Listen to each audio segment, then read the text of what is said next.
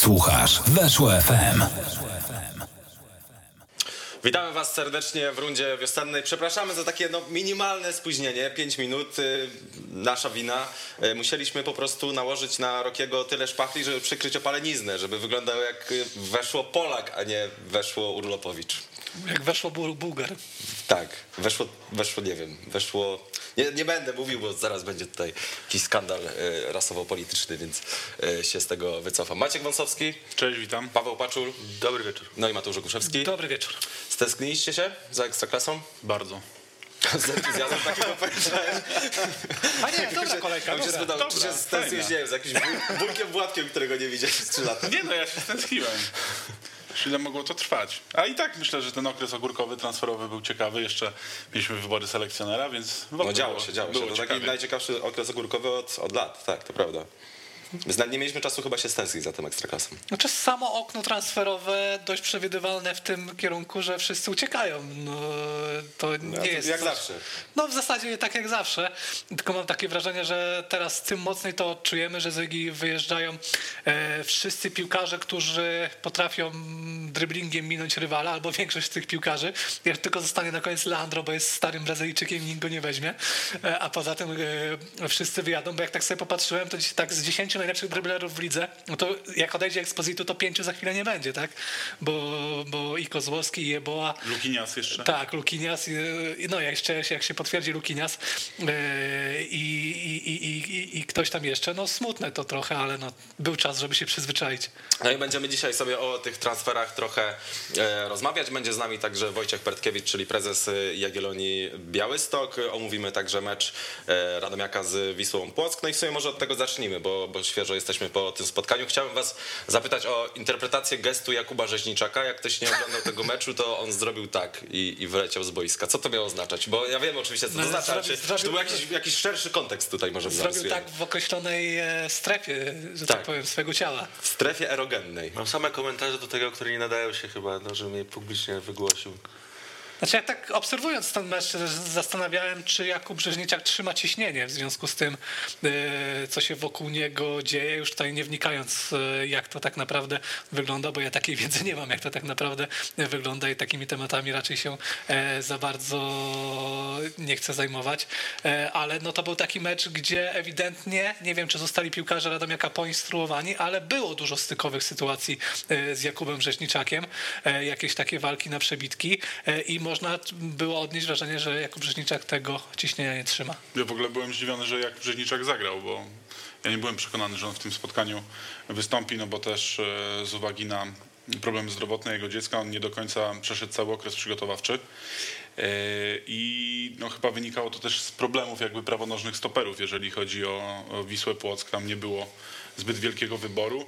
Do pewnego momentu, jak tak patrzyłem na grę Kuby, to byłem tak pozytywnie zaskoczony, że, że mimo wszystko on sobie radzi. No ten finish, e, końcówka tego spotkania nie Nie no, najbardziej wiesz co, szczęśliwa. już ta pierwsza żółta kartka, zobacz, ładuje się wyprostowaną nogą w kostkę gościa i potem jeszcze, wiesz, y, z jakimiś pretensjami do sędziego, gdzie tak naprawdę no, trudno o bardziej e, wyrazistą żółtą kartkę, że tak to ujmę. Zastanawiam się, czy on nie przejął od Dominika Furmana, który kiedyś się padł tej łatki, najbardziej antypatycznego ligowca. No jeszcze Krzysztof Mączyński. Znaczy, No jeżeli, jeżeli patrzymy na to, jak dyskutują z sędziami, to myślę, że tutaj jest Jędrzejczyk, Mączyński, y, Rzeźniczek. Tak bym to... Nie, niekoniecznie w tej kolejności. No, no tak to wygląda, tak to wygląda. No ale dobra, zostawmy już Jakuba Rzeźniczaka, bo całkiem niezły mecz. Za nami taki mecz nie poniedziałkowy, powiedziałbym. I o ile ta pierwsza połowa, no to była totalna dominacja Radomiaka i to, że Wisła Płock y, wcisnęła jakiegoś gola, no to można mówić, że trochę, trochę szczęście. O tyle w drugiej ta Wisła też zaczęła bardziej, bardziej atakować i wyglądała nie jak typowa Wisła Płock z meczów wyjazdowych. Krzysztof Kamiński utrzymał Wisłę Płock e, w tym meczu, zwłaszcza na początku. Tam było kilka Prawda. sytuacji. Leandro bardzo mocno e, uderzył raz, chyba drugi raz też, e, raz lewą, raz prawą nogą i, i Kamiński sobie e, z tym poradził. To chyba pierwszym e, w ogóle remis e, Wisły Płock na wyjeździe, bo oni albo, albo przegrywali, albo wygrali tylko z Wartą, tak? To jest pierwsze inny wynik. e, Generalnie wielkie wydarzenie w Płocku, bo Wisła Płock przestała być najgorszą wyjazdową drużyną w Ekstraklasie. Ten tytuł przejął Brookbet, który ma tylko trzy punkty zdobyte w delegacjach e, po trzech Szampany remisach. Także zaraz coś, coś tutaj się powoli zaczyna zmieniać. Ja się bałem tego meczu, e, tego jak będzie ten mecz wyglądał z perspektywy Radomiaka, ze względu na to, że w zasadzie ten cały środek pola przestał istnieć, który tak dobrze prezentował się w rundzie jesiennej, bo na Cimento kontuzja, Kaput wyjechał do Gliwic, trzeba było ich zastąpić nowymi e, zawodnikami, ale ja jestem zbudowany postawą tych piłkarzy, którzy występowali. Karwot, on był trochę jednym z większych przegranych, jeśli chodzi o Radomiak po awansie do Ekstraklasy, bo on dołożył dużą cegłę do tego, że ten awans w ogóle był wywalczony. Później stracił e, miejsce na rzecz Nascimento właśnie. E, Cele tak powoli był wprowadzany do gry. Chyba 70 minut jesienią, czyli marginalna Tak, a postać. tutaj tak, taki piłkarz, którego jest wszędzie bardzo dużo i, i mógł się dzisiaj podobać. Zresztą jest nominowany przez nas do e, jedenastki kolejki. Trochę ze względu na to, że ci środkowi pomocnicy nie prezentowali się w tej kolejce jakoś e, zabójczo, ale też ze względu na to, że on wypadł e, bardzo dobrze i w zasadzie to był taki typowy Radomiak z rundy jesiennej, choć trochę się pozmieniało. Znów, znów najsłabszy był na tym lewym skrzydle Machado, który Marnował dużo no, sytuacji. można sobie pluć w brodę, no można sobie pluć w brodę, szczególnie wtedy, jak mu taką fajną piłkę posłał e, Majchrowicz. Mieliśmy bramkę e, bramkarza, to mogliśmy mieć, jeszcze fajną asystę e, bramkarza.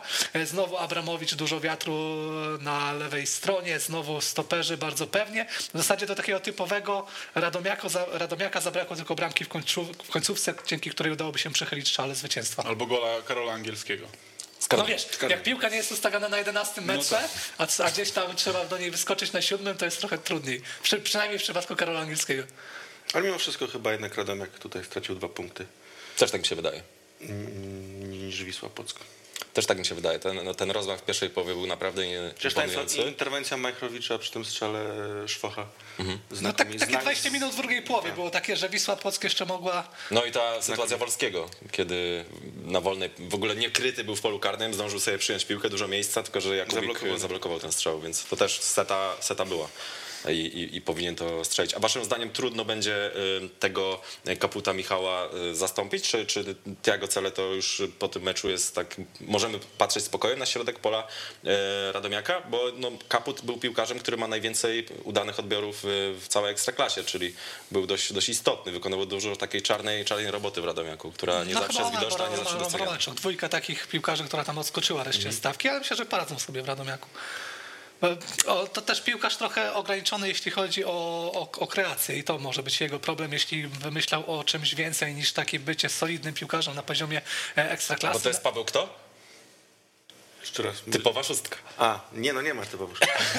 Jest, trochę jest, trochę właśnie on Kaput jest, właśnie jest takim- typową szóstką. Tak, tak. Pamiętam tylko taką jedną akcję, jak z Krakowią przebiegł pół boiska i prawie strzelił bramkę, ale to dlatego, że Krakowia zapomniała, że warto zaatakować piłkarza, który ma piłkę przy nodze. E, Ale generalnie nie daje za dużo w ofensywie. E, Michał Kaput, teraz czeka go walka o miejsce w składzie. Pewnie w Radomiaku żałują tylko tyle, że ta klauzura była taka niska, bo taka prawda jest taka, że trudno kawalerkę w Warszawie kupić e, po tej cenie, a, a, a, a tyle kosztował Michał Kaput, gdzie wiemy, jak są wywindowane ceny za Polaków I za kawalerki. i za kawalerki. E, To prawda. E, Znaczy, oczywiście są takie miejsca, gdzie można kupić taką kawalerkę spokojnie, także, ale, ale ta banieczka Radomiu na niestety... przykład. w Radomiu, tak. W Radomiu to chyba dwa pokoje. Jeśli chodzi jeszcze o Radomiaka, to mam wrażenie, jak oglądałem ten mecz, to bardzo mi się podobały żywiołowe reakcje kibiców i doping w Ekstraklasie często jest taki na zasadzie, że śpiewasz przez te 90 minut, nie poddawaj się i to jest takie monotonne strasznie, a oni bardzo reagują na to, co się dzieje na boisku. Każda stykówka to jest od razu jakiś wrzask w takim e, angielskim stylu i też widać, że, że bardzo po prostu grzeje ten Radomiak lokalną społeczność. Ja wolę taki doping. Tak, ja też, zdecydowanie. Dobrze, że to oglądam. przez lata nie było, tak. No, by tylko nie było takich scen jak gdzieś w końcówce rundy jesiennej, gdzie tam trzeba było e, Transparenty, no, jakieś takie sz, sz, sz, szarpaniny, ale generalnie jeśli miałbym wskazać stadiony, które niosą trochę piłkarzy, no to w Radomiu nie, niesie ten stadion Tak. piłkarzy. Bardzo i to Nie, nie, nie się w Poznaniu, mam co, coraz mocniej e, wrażenie, pewnie kilka miejsc jeszcze byśmy pewnie wymienili. Zabrze. Ale chyba mniej jest, więcej jest miejsc, które nie niosą niż niosą. W naszej Tak. lidze mam wrażenie. Tak. Dla przeciwwagi pewnie Płock jest takim, e, takim miejscem. Gdańsk. Przepraszam, ale taki, No te, tak te mecze z tą nową trybuną otwartą to już trochę niosło. Tak? No okej, może patrzę przez pryzmat tego, że tam się odbywa e, budowa. Wisła Płock e, nie zrobiła żadnego e, znaczącego transferu poza Adamem Chrzanowskim. No może sobie pozwolić na taki komfort. Zresztą dużo, dużo drużyn w Ekstraklasie wyszło z takiego założenia, że skoro to utrzymanie jest już no, prawie pewne, mamy wysoką, wysoki dorobek w połowie sezonu, to nie musimy się wzmacniać, bo, bo po co wydawać niepotrzebnie pieniądze. I to jest też chyba taki czas, kiedy Wisła Płock może poza dobrymi wynikami dołożyć do tego jakiś, jakiś styl, bo myślę, że na jesieni tego najbardziej brakowało i myślicie, że, że przez tę zimę coś takiego udało się wypracować?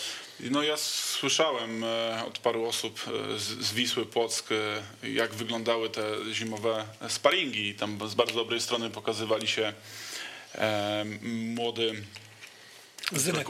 Młody Zynek, tak, skrzydłowy, który wrócił po no, skomplikowanej kontuzji barku. Z dobrej strony pokazywał się też Christian Walo. E, No i wiele osób było pod wrażeniem gry Rafała Wolskiego. Dzisiaj myślę, że zobaczyliśmy e, momentami e, bardzo dobrą grę Wolskiego. To nie jest jeszcze ten Rafał Wolski na pewno, na którego liczą w Płocku. E, Tam siatkę chyba dwóm założył w jednej akcji. e, w jednym ze sparing- sparingów, tak, tak. Tak, tak. E, Na pewno Wisła Płock chciała też ściągnąć e, defensywnego pomocnika młodzieżowca. Nie udało się to, bo to był e, Iwo Kaczmarski, który ostatecznie przeszedł z z Rakowa, został wypożyczony do, do Empoli. E, Z tego co wiem, być może jeszcze próba sprowadzenia takiego A nie zawodnika. definitywnie? Do Empoli? Nie, on został wypożyczony z obowiązkiem wykupu. Czyli w zasadzie sprzedany. Kwestia No, rozliczenia, forma we, rozliczenia. ale- Włoszech, we Włoszech jest różnie, bo czasami zawodnik musi rozegrać określoną A, liczbę okej, minut okej. i tak dalej. Czyli więc tutaj... obowiązek tak trzeba. Tak, bym jeszcze tego nie, przesząd, nie przesądzał, że, że tak będzie. Yy, więc Wis, w Wiśle też jest problem taki, że bardzo wielu zawodnikom kończy się kontrakt na koniec tego sezonu. W tej grupie są e, Dominik Furman, Jakub Rzeźniczak, e, Piotr Tomasik,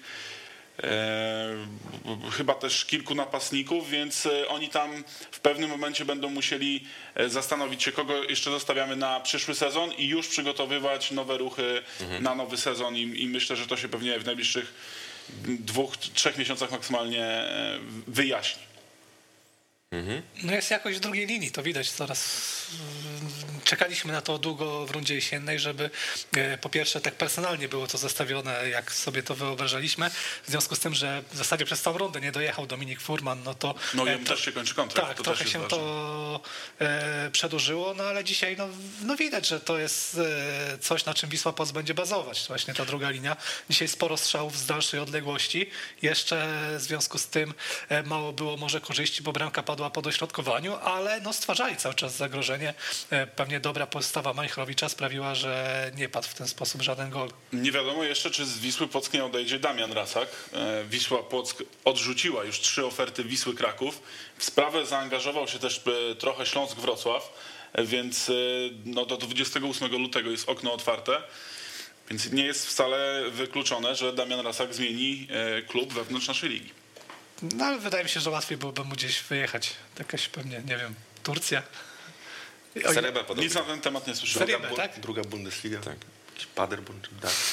Czy to- No wiesz, żeby, nie brzmi żeby jakoś ekskluzywnie. zmonetyzować ten swój dobry moment, no bo też wiemy, jak, jakie ograniczenia ma jako piłkarz Damian Rasak i wydaje mi się, że przeskoczenie z On klubu, duży postęp zrobił, myślę. ale z klubu ze średniej półki do innego klubu średniej półki, no z jego perspektywy może wiązałoby się z jakąś podwyżką, ale można z tego wyciągnąć, z tego dobrego momentu wyciągnąć lepiej. On na pewno zrobił postęp, jeśli chodzi o swoją skuteczność, bo grał ogólnie do w przodu. pewnym momencie był bardzo wysoko w naszym klubie zero, jeśli nie, nie był prezesem tego klubu nawet. Ponad czyli- 70 meczów chyba tak, bez gola. tak, ale pokazał, że jak już poszło, no to kilka bramek strzelił. W tym sezonie już trzy.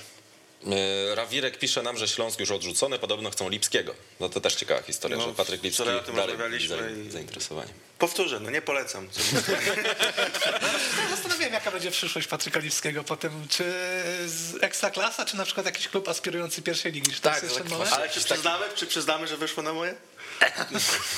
No wiesz, Ta przygoda w piaście. No wyszło. Nie, nie, taka mieć Legnica na przykład. No tak, ale właśnie pytanie, czy, czy mieć Legnica, czy jeszcze tak, Może nie wiem, Warta Łęczna. Poznań na przykład. Warta. No. Też w Warcie byłby, wiesz, A tam w Warcie jest dużo teraz ofensywnych pomocników. Szelongowski, Szczepański. No ale Popo e, dobrze zagrał. Jeden z jego nielicznych dobrych meczów na poziomie ekstraklasy, więc Bardzo podobał mi się jego bieg z piłką przez 40 metrów I strata i tak już się podjarał, że on myślał, że nikt go nie goni. Tak. I wyłuskali mu wtedy piłkę. No dobra, zobaczmy, kto jest naszym e, murarzem tej e, kolejki.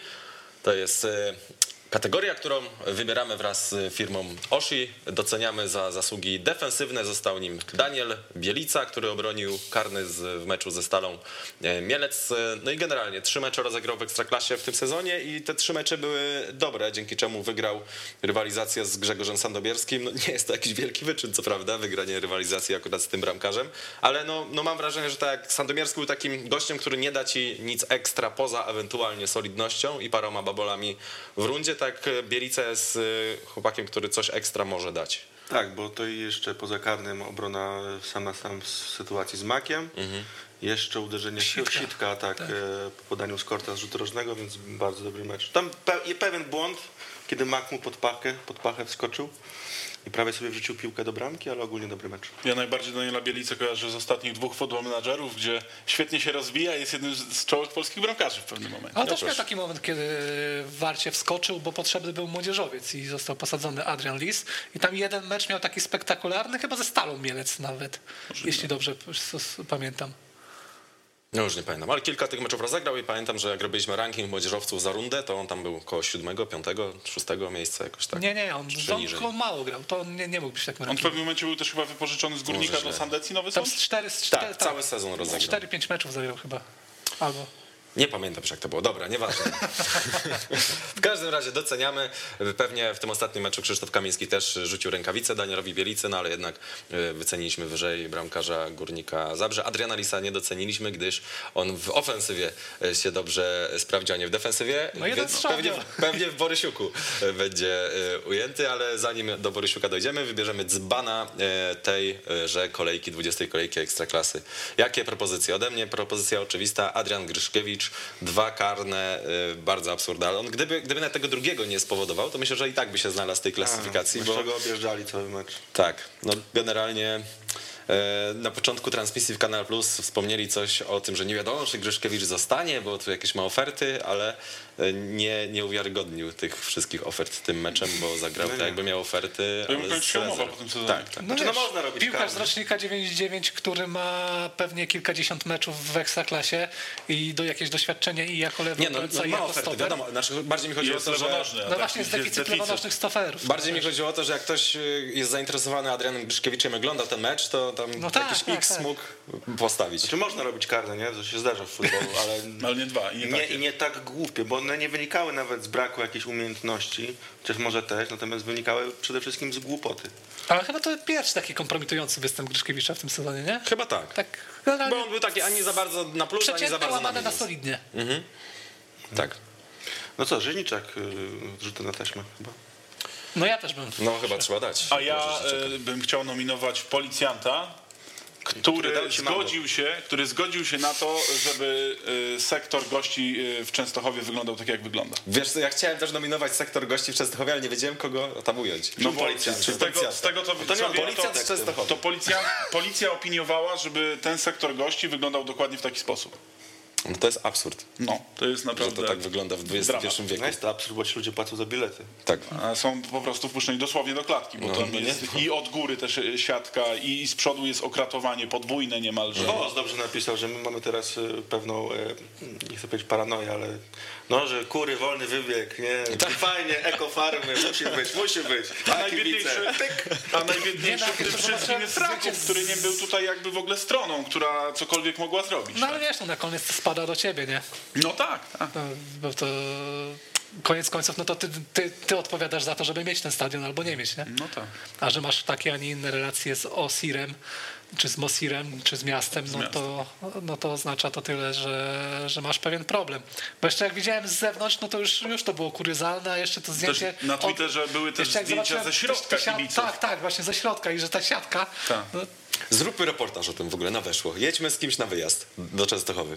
No, śmiało, Kuba. No, sprawdź, 90 sprawdź, minut w, Sprawdź. w klaustrofobicznych warunkach. Przemyślę A to. jeśli mów- mówimy o piłkarzach, to ja A myślę... poczekaj, poczekaj, bo jeszcze uściślimy ten e, temat, czy dogadajmy, bo ty pisałeś, e, Maciek, chyba o, Piszę. o tym, czy, znaczy Jeszcze piszesz, nie- badałeś nie sprawę. skończyłem to jak, jeszcze to, te- to jak to było? Jak to, może zreferuj nam, bo to za bardzo jest taka sprawa, że widzieliśmy obrazki, ale nie wiemy, jakie jest tło całej historii. No, tło całej historii jest takie, że od pewnego momentu Raków Częstochowa, kiedy to, jakby prace zostały tam skończone, starał się o to, żeby policja wydała zezwolenie na to, żeby kibice gości mogli być wpuszczani na mecz. No i był szereg tam jakichś zastrzeżeń, że trzeba zrobić to, to, to, to i to. No i efekt jest taki, że wszystkie te zalecenia policji zostały wdrożone, no i mamy taką klatkę, jaką mamy. Z tego co wiem, są prowadzone w tej chwili już rozmowy przedstawicieli klubu, PZPN-u e, z policją, żeby to wszystko zmienić, żeby ta trybuna wyglądała e, bardziej, e, że tak powiem, po ludzku, bardziej humanitarnie i żeby te warunki dla kibiców gości do oglądania meczów były naprawdę na normalnym poziomie. Myślisz, że wyrobią się do 26 lutego, bo wtedy grają kolejny Trzy mecz? tygodnie, no tam myślę, że trzeba będzie troszkę coś No przyspawać, dobrze, że to zmienią, odspawać. tylko jeszcze ja nie wiem, kto, no, kto na to wpadł. Ja, ja, ja, No to- to- to- jaka, jaka ścieżka prowadziła do tego momentu, w którym się No znaleźliśmy? tu, tutaj, były, tutaj było tak, że policja skontaktowała się z przedstawicielami miasta, który jest właścicielem obiektu. E, Miasto zleciło roboty firmie Interhol, która no, jakby jest generalnym wykonawcą prac na stadionie w Ale Częstochowie. oni wiedzieli, że to nie chodzi o jakąś zagrodę dla bydła, tak? No chyba tak, chyba tak. No. Okej. I, ale efekt jest taki, jaki mamy. No i, i ktoś musi e, no, coś z tym zrobić. Nie? A to jest funkcjonalny stadion, bo tam zaraz jest e, ten tor tramwajowy, Tak. to zagroda dla bydła. wiele, wiele eventów się. Tak, to znaczy klatka, Teraz- klatka teraz- MMA. Tak, bardzo popularne są teraz e, freak fighty. walki. Tak. Tak. Marcin Najman jest, jest częstochowy, Już nic nie że sugeruje. wypadnie ten żart, ale a, niestety. Dobra, e, w takim razie wpisuję sektor gości Rakowa, bo ten policjant to będzie taki nie, nieczytelny. Znaczy nie, bo musi być to spersonalizowane jakieś. No, mu, musiała być, e, musiał być ten policjant, który wy- jakby chciał, żeby to tak było. No. Policjant... Dopuszczający. Po, teraz ma 25 znaków tylko no, w tej ankiecie. Może Policjant z architekt, ar, Częstochowy. architekt sektora Tak. gości. No. Architekt Ale możesz dać cudzysłów, żeby wszyscy będą wiedzieli. sektora gości. Chyba się nie zmieści. Napisz przez samo H. Archi- Architekt sektora gości się zmieścił. Ale nie wiadomo gdzie. No ale chyba... Architekt sektora Raków, Rakowa. Architekt sektora w nawiasie Raków. Gości Rakowa. Nie, to już nie zmieści. Mamy 25 znaków. Architekt sektora Raków, dobra. Moim zdaniem kopacz. Tak. Popatrz jak O, najbardziej. zdecydowanie. Tam w ogóle jest jakaś klątwa w tym Tak. Lubinie, Ja nie? się zastanawiałem z Sadlokiem, bo taka dziwna sytuacja jak na Ekstraklasie. Wszyscy tak przeczuwali, że Maciek z Sadlok coś zawali i zawalił. Też głupi. Cóż za zaskoczenie. No. A tam chwilę wcześniej też była bardzo podobna sytuacja i chyba też była dwójka Gutkowski z y, Sadlok. I wtedy się Sadlokowi jeszcze Nie, nie, nie. Nie, To to kolej, kolej. kolej, kolej. To kolej był? Też Okej. mi się wydaje, że był karny, ale No, ale mi się wydaje, że Maciej Sadlok już za chwilę będzie odstawiony, no bo teraz akurat Szota nie mógł zagrać. No wieczysta Obok się ponoć o niego pytała. O Sadloka? No, kontrakt dobry kierunek, dobry kierunek. Mi się kontrakt chyba kończy teraz, nie? Tak, tak, tak, tak, tak, tak, tak. E, Uryga, no wiadomo, że jest kontuzjowany, ale na ławce był No, Frydrych. No Frydrych, i no. myślę, że myślę, że on tutaj wskoczy z kolejem, będzie tworzył taką, e, taką parę. No dobra, w takim razie ankieta jest na to kogo daliśmy, Kopacza czy Sadloka? e, Kopacza. Kopacz chyba, dwa gole jednak. A, a Sadlok e, jeden, aczkolwiek no i tu, i tu nie było zbyt e, dobrze. Ankieta ląduje na Twitterze kanału sportowego, więc możecie w niej głosować. Tak samo jak na jedenastkę kolejki. Zobaczmy sobie teraz, kogo nominowaliśmy. Wśród e, bramkarzy Daniel Bielica, Duszan Kuciak, Krzysztof e, Kamiński, lewi obrońcy Konrado, Matej Hyps, Dawid Abramowicz, prawie obrońcy Jakub Bartkowski, Joel Pereira, e, Dawid Stec. Zobaczmy dalej. Tylko chciałem dodać, że Brookbet ogólnie bardzo słabo gra moim zdaniem, ale Hyps dobrze. Albo Zyps. Swego czasu podstawowy obrońca Wiktorii Pilzno. Więc... E, Środkowi obrońcy Mariusz Malec, Michał Nalepa, Rafael Rossi, Fran Tudor. Środkowi pomocnicy Tabo Cele, Alassana Manech, Piotr Blazło. Ofensywni pomocnicy Joao Amaral, Josue, Sebastian Kowalczyk, Lukas Podolski. No bogato, zwłaszcza Nie, wśród tutaj cieszy. W zasadzie pomocników. całą jesień mieliśmy tak, że raczej graliśmy na dwóch ofensywnych pomocników w naszej 11 kolejki, no i znowu tutaj było najciekawiej, bo no jeszcze było kilku innych kandydatów, których można było wyróżnić, nie wiem, Bartosz Nowak Mhm. chociażby, Jakub Kałuziński, z którym, o którym rozmawialiśmy z Maćkiem przed programem, też nam się bardzo No dla podobał. mnie takie największe zaskoczenie tej kolejki z młodych piłkarzy. Sergio Hanka, bardzo dobry występ nogę. na tej pozycji. Tak. Rakoczy też nieźle. Także oby tak dalej, bo mieliśmy takie sezony, że pamiętam, że właśnie dwie szósteczki albo szósteczka i ósemeczka, a, ty, a tych dziesiątek to mieliśmy, nie wiem, łącznie pięć w Ekstraklasie, na których fajnie się patrzyło. To prawda. I ostatnia plansza. To jest też wypadkowa tego, że gramy trochę innym systemem i wiele klubów gra na dwóch ofensywnych pomocników Tak. w związku z tym, że ma trzech obrońców. I tak został ulokowany ten dodatkowy piłkarz, Tak, bo który, którego nie ma się, że to jest obrony. 3-5-2, ale de facto to jest 3-6-1. No, w wielu miejscach tak. Po hiszpańsku. E, tak. E, Prawi pomocnicy Josep Sisej, Leandro, Patryk Krzyż, lewi pomocnicy Ilkay Durmusz, Kamil Grosicki, Jakub Myszor, napastnicy Władysław Gutkowski, Mikael Iszak, Bartosz e, Śpiączka.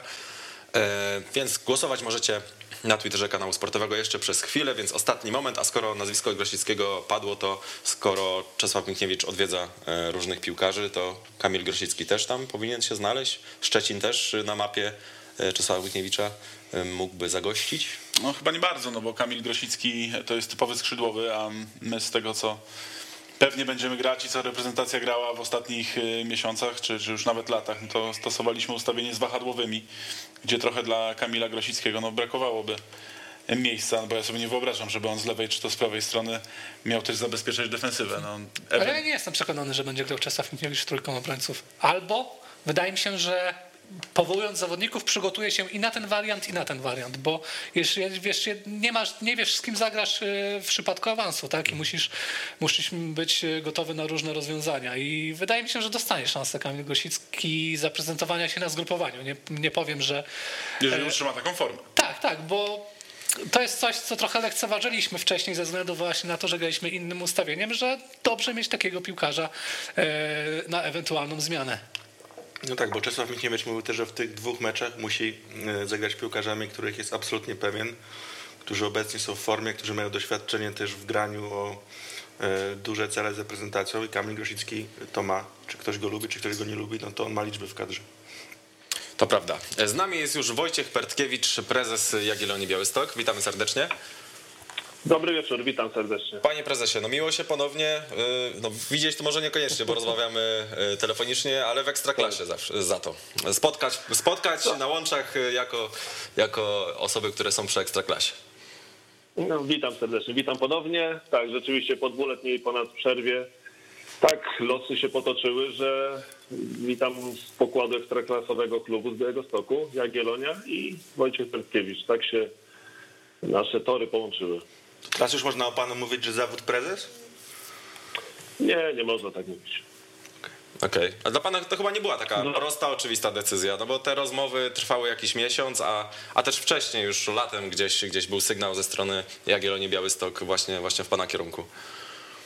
Znaczy historycznie, jeżeli kogoś to interesuje, jak wyglądał mój życiorys, to po rozstaniu z Arką były te dwie, trzy propozycje y, współpracy z klubami. Ja wtedy raczej postawiłem na jakiś reset i odpoczynek, tak troszeczkę, żeby flaki się poluzowały i te kiszki rozluźniły, bo to, że życie prezesa to jest pełen stres i mimo, że czasem to z boku wygląda jak E, Bailando to to naprawdę nie jest żadne bailando, a, a kupa roboty i stresującego e, funkcjonowania, nie tylko oglądając mecze, ale też funkcjonując poza meczami.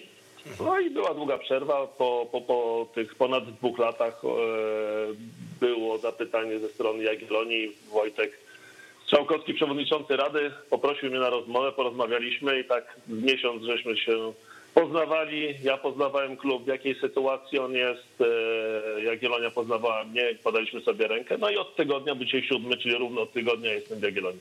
Ja słyszałem, że tak mocno z marszu pan wszedł e, w te sprawy związane z Jagiellonią, bo w zasadzie chyba tego samego dnia pan e, został zatwierdzony przez Radę Nadzorczą i trzeba było decydować, e, kto będzie trenerem Jagiellonii. To prawda? No to było tak przy okazji, rzeczywiście. Nie ja decydowałem, ale byłem świadkiem tego. Ja nie czułem się odpowiedzialny w tamtym momencie, żeby, żeby decydować o trenerze. Także zarówno moja osoba, jak i e, trener Nowak i wtedy też jeszcze były rozmowy o Arturze Płatku jako, jako dy- kandydacie na dyrektora sportowego. To była taka trójka, która miała wejść e, po, po tych zmianach, które w Jagiellonii nastąpiły. Nastąpiły one w dosyć niefortunnym momencie. O tym pewnie będziemy rozmawiać za chwileczkę, jeżeli chodzi o kadrę, transfery i tak dalej, ale rzeczywiście w połowie stycznia e, czy na początku stycznia takie, takie spotkanie było i, i, i byłem świadkiem jakby wyboru trenera Nowaka na stanowisko trenera. No i teraz z Piotrem tutaj pracujemy, żeby, e, żeby ruszyło. A kto był oprócz y, trenera Nowaka kandydatem? Jerzy Brzęczek? Tak. A ma pan takie poczucie, że to jest właściwa kolejność czy właściwy podział kompetencji? Bo pan powiedział, że e, był świadkiem wyboru na stanowisko trenera Piotra Nowaka, a czy nie powinien pan być kimś więcej niż e, świadkiem? Bo na końcu to pewnie pańska głowa też będzie odpowiadała za to, e, jak pójdzie Piotrowi Nowakowi. No tutaj było na natłok tak naprawdę zmian i e, trzeba to przyjąć, tak jak powiedziałem, z dobrodziejstwem inwentarza. Czy powinna być odwrotna kolejność? Trudno powiedzieć, też był taki moment e, bez królewia, jeżeli chodzi o trenera. Trener Mamrot zakończył współpracę z klubem. E, Być może miał jakieś plany i transferowe, i dotyczące rozwoju drużyny, no ale minęło kilka tygodni i te plany już nie mogły być realizowane ze względu na jego nieobecność, więc im szybciej nowy trener ze swoją filozofią, nowym pomysłem, niezależnie czy byłby to trener Nowak, czy jakakolwiek inna postać ze świata trenerskiego, no to jak najszybciej powinien je wdrażać. Także to, że taka koincydencja wystąpiła, że jednego dnia zatwierdzono prezesa i trenera, to myślę, że wyszło na plus. Gdyby miał wtedy jeszcze zacząć swoje pomysły wdrażać i, i, i research dotyczący trenerów, to cholera wiele by to zajęło. A tak przynajmniej wiedzieliśmy już jednego dnia, że razem współpracujemy i mogliśmy się pochylić nad tematami bo jest tego dużo. Z punktu widzenia trenera, no to jest to dużo i ból głowy dotyczący funkcjonowania drużyny, tego, co chce zrobić, jak wdrożyć, jak, jak to ma być poprowadzone, a mój ból głowy dotyczący i tego, co ma trener na głowie, jak i dużo szerszego projektu, jakim jest Jagiellonia, bo jest to no, duża firma. Duża firma i każdego dnia ją poznaję z dodatkowego konta i dodatkowe jakieś zakamarki dotyczące funkcjonowania firmy, nie tylko w części sportowej, się mi przed sobą otwierają, a jak się znamy i, i, i wiemy, to lubię też zajrzeć, ile co kosztuje, więc tu się drapie w głowę i musimy spróbować to wszystko poskładać, żeby sport się kleił i żeby pieniądze też się kleiły. No właśnie, nie zastanawiał się pan e, jeszcze ciągnąc ten, ten temat decyzyjności nad, nad, nad przyszłością, no bo było też tak, że prezes Syczewska e, powiedziała, że trener Mamrot zostaje i dwie godziny później trener Mamrot został e, zwolniony. Wiemy, że tam ten schemat podziału właścicielski, właścicielskiego w Jagiellonii jest e, dość skomplikowany i chciałem zapytać, jak się pan w tym odnajduje i czy nie boi się pan, że czasem ktoś panu wejdzie w paradę? No, współpracować trzeba z wieloma osobami i tutaj i Rada Nadzorcza i, i grupa udziałowców, to muszę powiedzieć, dosyć aktywnie y, współpracuje, no ale zmiany też były po to, żeby pewne rzeczy us- ustrukturalizować i e, taką schemat organizacyjny, e, budowa tego wszystkiego i opanowanie trochę wedle mojej wizji jeszcze jest przede mną i tutaj liczę na wsparcie e, i na słowa krytyki jak najbardziej, ale też jestem osobą, która nie pozwoli sobie na pewnego rodzaju narzucanie zdania, tylko na dyskusję. Jestem tutaj osobą nową, więc pewnego rodzaju niuanse na pewno są mi obce, jeżeli chodzi o y, czy polityczne, czy, czy, czy takie relacje biznesowe między osobami, sponsorami. Tutaj na pewno im bardziej e, te relacje się będą zacieśniać, no to jestem przekonany, że będzie widać swobodniej się poruszać, ale na dziś muszę powiedzieć, że już takie ze dwa, trzy zapalniki się gdzieś pojawiły. Udało się to dosyć szybko rozwiązać przy współpracy właśnie współwłaścicieli. Ich widzę na horyzoncie dużo więcej, także, także liczę, że będzie to dobrze e, realizowane i dobrze nam się będzie współpracowało. Jakie, jakie zapalniki? mówię, że, nie mówię, że łatwo. Jakie to zapalniki? No, chociażby zapalniki dotyczące właśnie transferów, gdzieś tam aspekty finansowe, organizacyjne, ale to na razie nie były duże rzeczy. Myślę, że duże rzeczy przed nami. Jesteśmy w takim okresie przejściowym, bo zarówno Piotr Nowak, jak i ja trafiliśmy, już gdzieś to, tego porównania użyłem w momencie, kiedy łódka płynęła przez rzekę, tylko poza nami zapomniał ktokolwiek do niej wejść, albo, tak, że tak powiem, rejs nie był przygotowany. E, I, i, transfery, nie, które być może trener Mamrot miał w głowie, nie były realizowane. Zresztą ta zmiana e, nastąpiła w momencie, kiedy jeszcze okno nie było. Musieliśmy trochę inaczej sobie tutaj rzeczy poukładać i nie ukrywam, działamy dosyć doraźnie. E, kontuzje Runie czy Puerto tak tylko utrudniły sytuację, sytuację kadrową, a mieliśmy też świadomość, że jakieś dodatkowe ruchy trzeba zrobić, żeby, żeby Jagiellonię wzmocnić. Kontuzja i Maza, no to wiadomo, że jest to kluczowy zawodnik i, i już nie ma co mówić, że on nam pomoże w przyszłym tygodniu czy za dwa tygodnie. Wrócił teraz do Polski, e, będzie się tutaj rehabilitował. Czekamy, żeby jak najszybciej się pojawił na boisku, no ale musimy powalczyć bez, bez Jesusa, a, a, a, a pozycja środkowego obrońcy zaczęła się jawić jako ta tu i teraz. A można porwać się na, na jakiś transfer nieprzygotowany tak zwanych starych Słowaków i, e, i się zastanawiać po dwóch latach, co z tym zrobić, albo też poszukać rozwiązania doraźnego i takiego szukamy, czyli, czyli opcji wypożyczenia zawodnika lub też zawodnika, który z jakichś powodów jest zawodnikiem wolnym. Nie jest tego dużo, ale nie dość, że wolnym zawodnikiem, to jeszcze będącym w treningu E, to jest, to jest e, czyli że, który rozwiązał kontrakt e, no, przed chwilą, tydzień temu czy półtora tygodnia temu.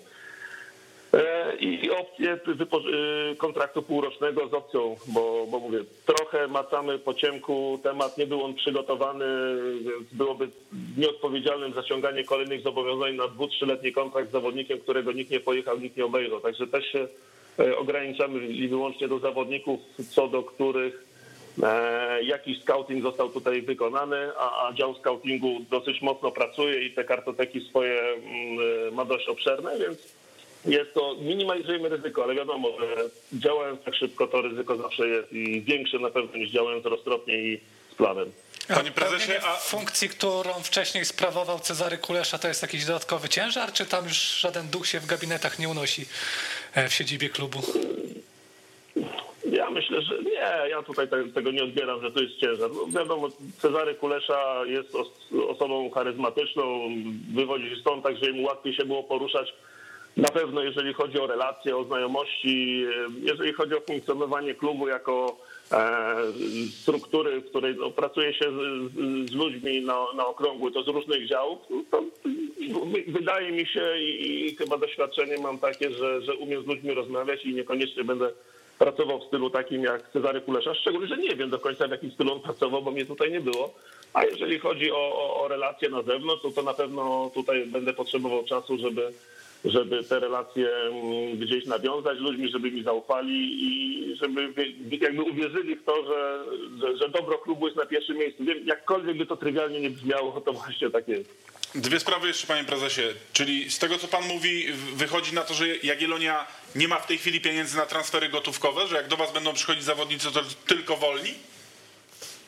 Jeżeli mówimy tutaj o okien, okienku zimowym, no to tym bardziej i, i działaniu doraźnym dotyczącym e, środkowych obrońców a nie mając przygotowanych tak naprawdę transferów na inne pozycje, w sensie nawet potrzeb, no nie było jakiegoś planu. Trafiliśmy na okres takiego bezkrólewia i staramy się to bezkrólewie dosyć szybko tutaj wypełnić jakimiś decyzjami, które ja bym nie chciał, nie chciałbym, nie chcę sobie na to pozwolić, żeby to były decyzje na zasadzie tak, tutaj wydajmy, nie wiem, 100, 200 na zawodnika, co do którego nikt z nas nie ma przekonania. Wprowadziłem już jakąś regułę, jeżeli chodzi o, o, o wybór i selekcję zawodnika, jeżeli chodzi o scouting, te, te oceny zawodników, e, którymi się interesujemy, są przeprowadzane niezależnie.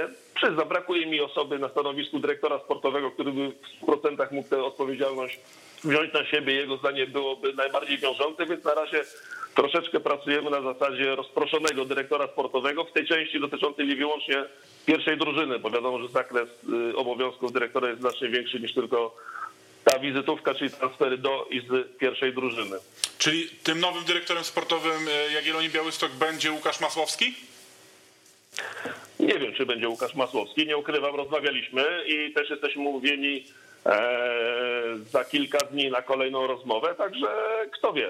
Z Łukaszem rozmawiałem. Jego pogląd na to, jak powinna wyglądać pozycja dyrektora sportowego, w sensie zakres obowiązków, czego on dotyczy, jaki skład ludzi e, powinien być pod nim bezpośrednio. Nie mówię o trenerach, bo to jest, rozumie się samo wcześniej, ale też czy, czy dział scoutingu, czy, czy też pewnego rodzaju procedury dotyczące funkcjonowania drużyn młodzieżowych, a Akademia Jagiellonii to jest 18 zespołów. No to przyznam, że jest to imponująca liczba, z której trzeba tak naprawdę mm, te selekcje to, jest, to, są, to są setki dzieciaków i te ścieżki kariery od tych 6, 7, 8 latków.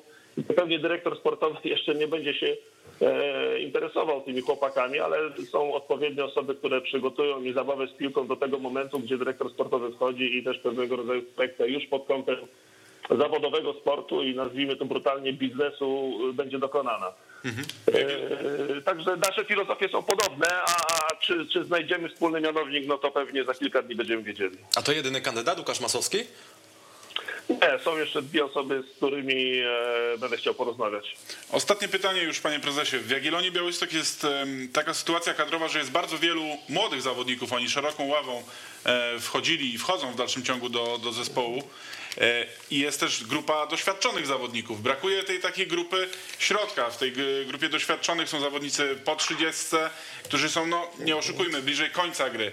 Kiedy w Jagiellonii pojawi, pojawi się e, grupa zawodników, no nie wiem, od 23 do 28 roku życia? No tutaj jest wyrwa według mnie. Jest. Y, Też takie mam wrażenie, że jest ta wyrwa, chociaż jak sobie później wsiadłem i popatrzyłem na statystyki, no to bramkę strzelił teraz wcześniej zapo- zapomniany i, i skazywany na, e, na zagładę Mystkowski, którego trener odkopał, wpuścił go na drugą połowę, bramka zaliczona i to e, trzeba trzyma, jakby przypisać plus y, zawodnikowi, żeby mentale się odbudowały, no to czy, czy, czy Myskowski, czy Nalepa, to są zawodnicy środka, ale jest racja, jest ta, rozstrzał jest dość duży, więc mm, to doraźne działanie niekoniecznie jest nastawione na wypełnianie tej luki wiekowej, a bardziej już e, ratowanie pozycji. No to nie chciałbym, żeby to ratowanie zabrzmiało tak bardzo źle. To jest, no, tak jak powiedziałem, doraźne działanie, ale jeżeli chodzi o plany na lato, to na pewno poza wartością sportową zawodników też będziemy musieli mocno się pochylić nad tym, jak ta dysproporcja taka wiekowa, żeby chociażby ciągłość komunikacji zachować. Chociaż wiem, że i Faderski lat 15 dogaduje się ze Steinborsem na 37, no ale jakieś takie naturalne połączenie y, właściwie y, pokoleń by się przydało i to jeszcze, jeżeli byłoby to z plusem sportowym, to byłoby to idealnie. Także do okienka letniego na pewno się będziemy inaczej przygotowywać. Tutaj e, działamy po raz trzeci czy czwarty powiem doraźnie i mocno szukamy tych zawodników, którzy spełnią te warunki wsparcia drużyny, ale przy okazji e, będą tą opcją półroczną z możliwością przedłużenia kontraktu w przypadku, gdyby to pół roku okazało się skuteczne. Powinien, to już też tak powiem, dzisiaj powinien zawodnik był dołączyć, ale niestety wczoraj dosłał dokumenty covidowe, także dojedzie najprawdopodobniej pod koniec tygodnia. To nie jest zarzut do pana, ale tak naprawdę chwilę po stuleciu trzeba klub w wielu aspektach budować od początku. E, No na pewno jakaś restrukturyzacja nas tutaj czeka. E, Nie ukrywam, że przejrzałem sobie tak na razie pobieżnie i wchodzę po kolei te wszystkie grupy kosztowe od akademii, marketing e, i, tym się zapoznaję, jak to wygląda. Wynajem stadionu to są duże koszty na przykład. I muszę powiedzieć, i tutaj szapoba dla włodarzy klubu poprzednich i, też pewnie decyzji właścicielskich, kiedy pojawiła się górka finansowa ze sprzedaży kilku zawodników, w tym, e, w tym Klimali i jeszcze tam paru, no to nie wszystko zostało przejedzone, tylko wybudowano akademię, za nią wydano około 20 milionów złotych. Jej utrzymanie roczne to jest około 8-9. Nie jest to normą.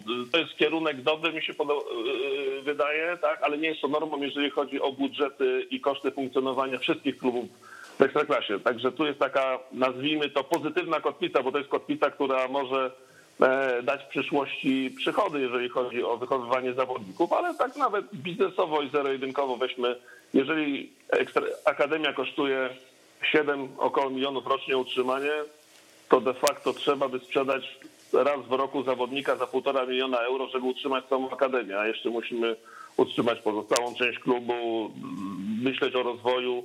E, No jest tych, tych, tych, tych miejsc sporo i tak jak zaczęły, zaczęliśmy, od czego zaczęliśmy, czyli od tego, że czeka jakaś restrukturyzacja, to tak, czeka nas. Na pewno czeka nas restrukturyzacja i w, w gabinetach, jeżeli chodzi o funkcjonowanie takie budżetowe, odpowiedzialność budżetowa. Ważna jest, przerabiałem w poprzednim klubie, wiem czym się kończy brak tej odpowiedzialności, a jeszcze restrukturyzacja na boisku, która w większej mierze jest, będzie autorstwa Piotra Nowaka. No i mam nadzieję przy wsparciu, a właściwie takiej koordynacji dyrygenta w postaci dyrektora sportowego, którego też chciałbym zobaczyć w tym klubie jak najszybciej, ale nie pochopnie, tylko też, też do, dogadać się na sposób funkcjonowania dyrektora, taki, który ja widzę i ten zakres jest dosyć szeroki. No to będziemy śledzić w takim razie jeszcze tytułem Puenty. Stylówka Piotra Nowaka na mecz z Rugbetem w skali od 1 do 10. Ile by pan dał? No widziałem kilka memów od, od y, Akademii Pana Kleksa po, po y, amerykańskie, już nie pamiętam jakie tam były rzeczowniki do, do tego, ale stylówka no, jest elegancko, 9 plus. 9 plus. Czekam, nie? to, to, 9 plus. Ale jest jeszcze miejsce jeszcze za- No właśnie mówię, zawsze, zawsze wolę zostawić mały margines, bo, bo człowiek myśli, że to już jest koniec, a tu się okazuje, że jeszcze jest miejsce na ruchy. No to, to życzymy porównywalnej stylówki w takim razie na boisku e, Jagiellonii Białystok. Dzięki. Wojciech Pertkiewicz, prezes Jagiellonii Białystok był naszym gościem. Wszystkiego dobrego. Pozdrawiamy e, serdecznie. E, No dobra, jedźmy dalej z ankietami. Jastrząb e, kolejki. Oczywista kandydatura. Jean Maral, pewnie piłkarz kolejki. Dwa gole, asysta, ten pierwszy gol. No, urody ładnej, ale należy docenić to, że to było naprawdę trudne i takie wizjonerskie, bo on sobie jakby zaplanował całą tę akcję w głowie, zanim w ogóle wykonał ruch. Tak uderzył w nasz czuły punkt Joao Amaral, bo my często się, często krytykujemy piłkarzy ze względu na słabe wyszkolenie techniczne, które najmocniej widać po przyjęciu piłki. Przyjęciu kierunkowym.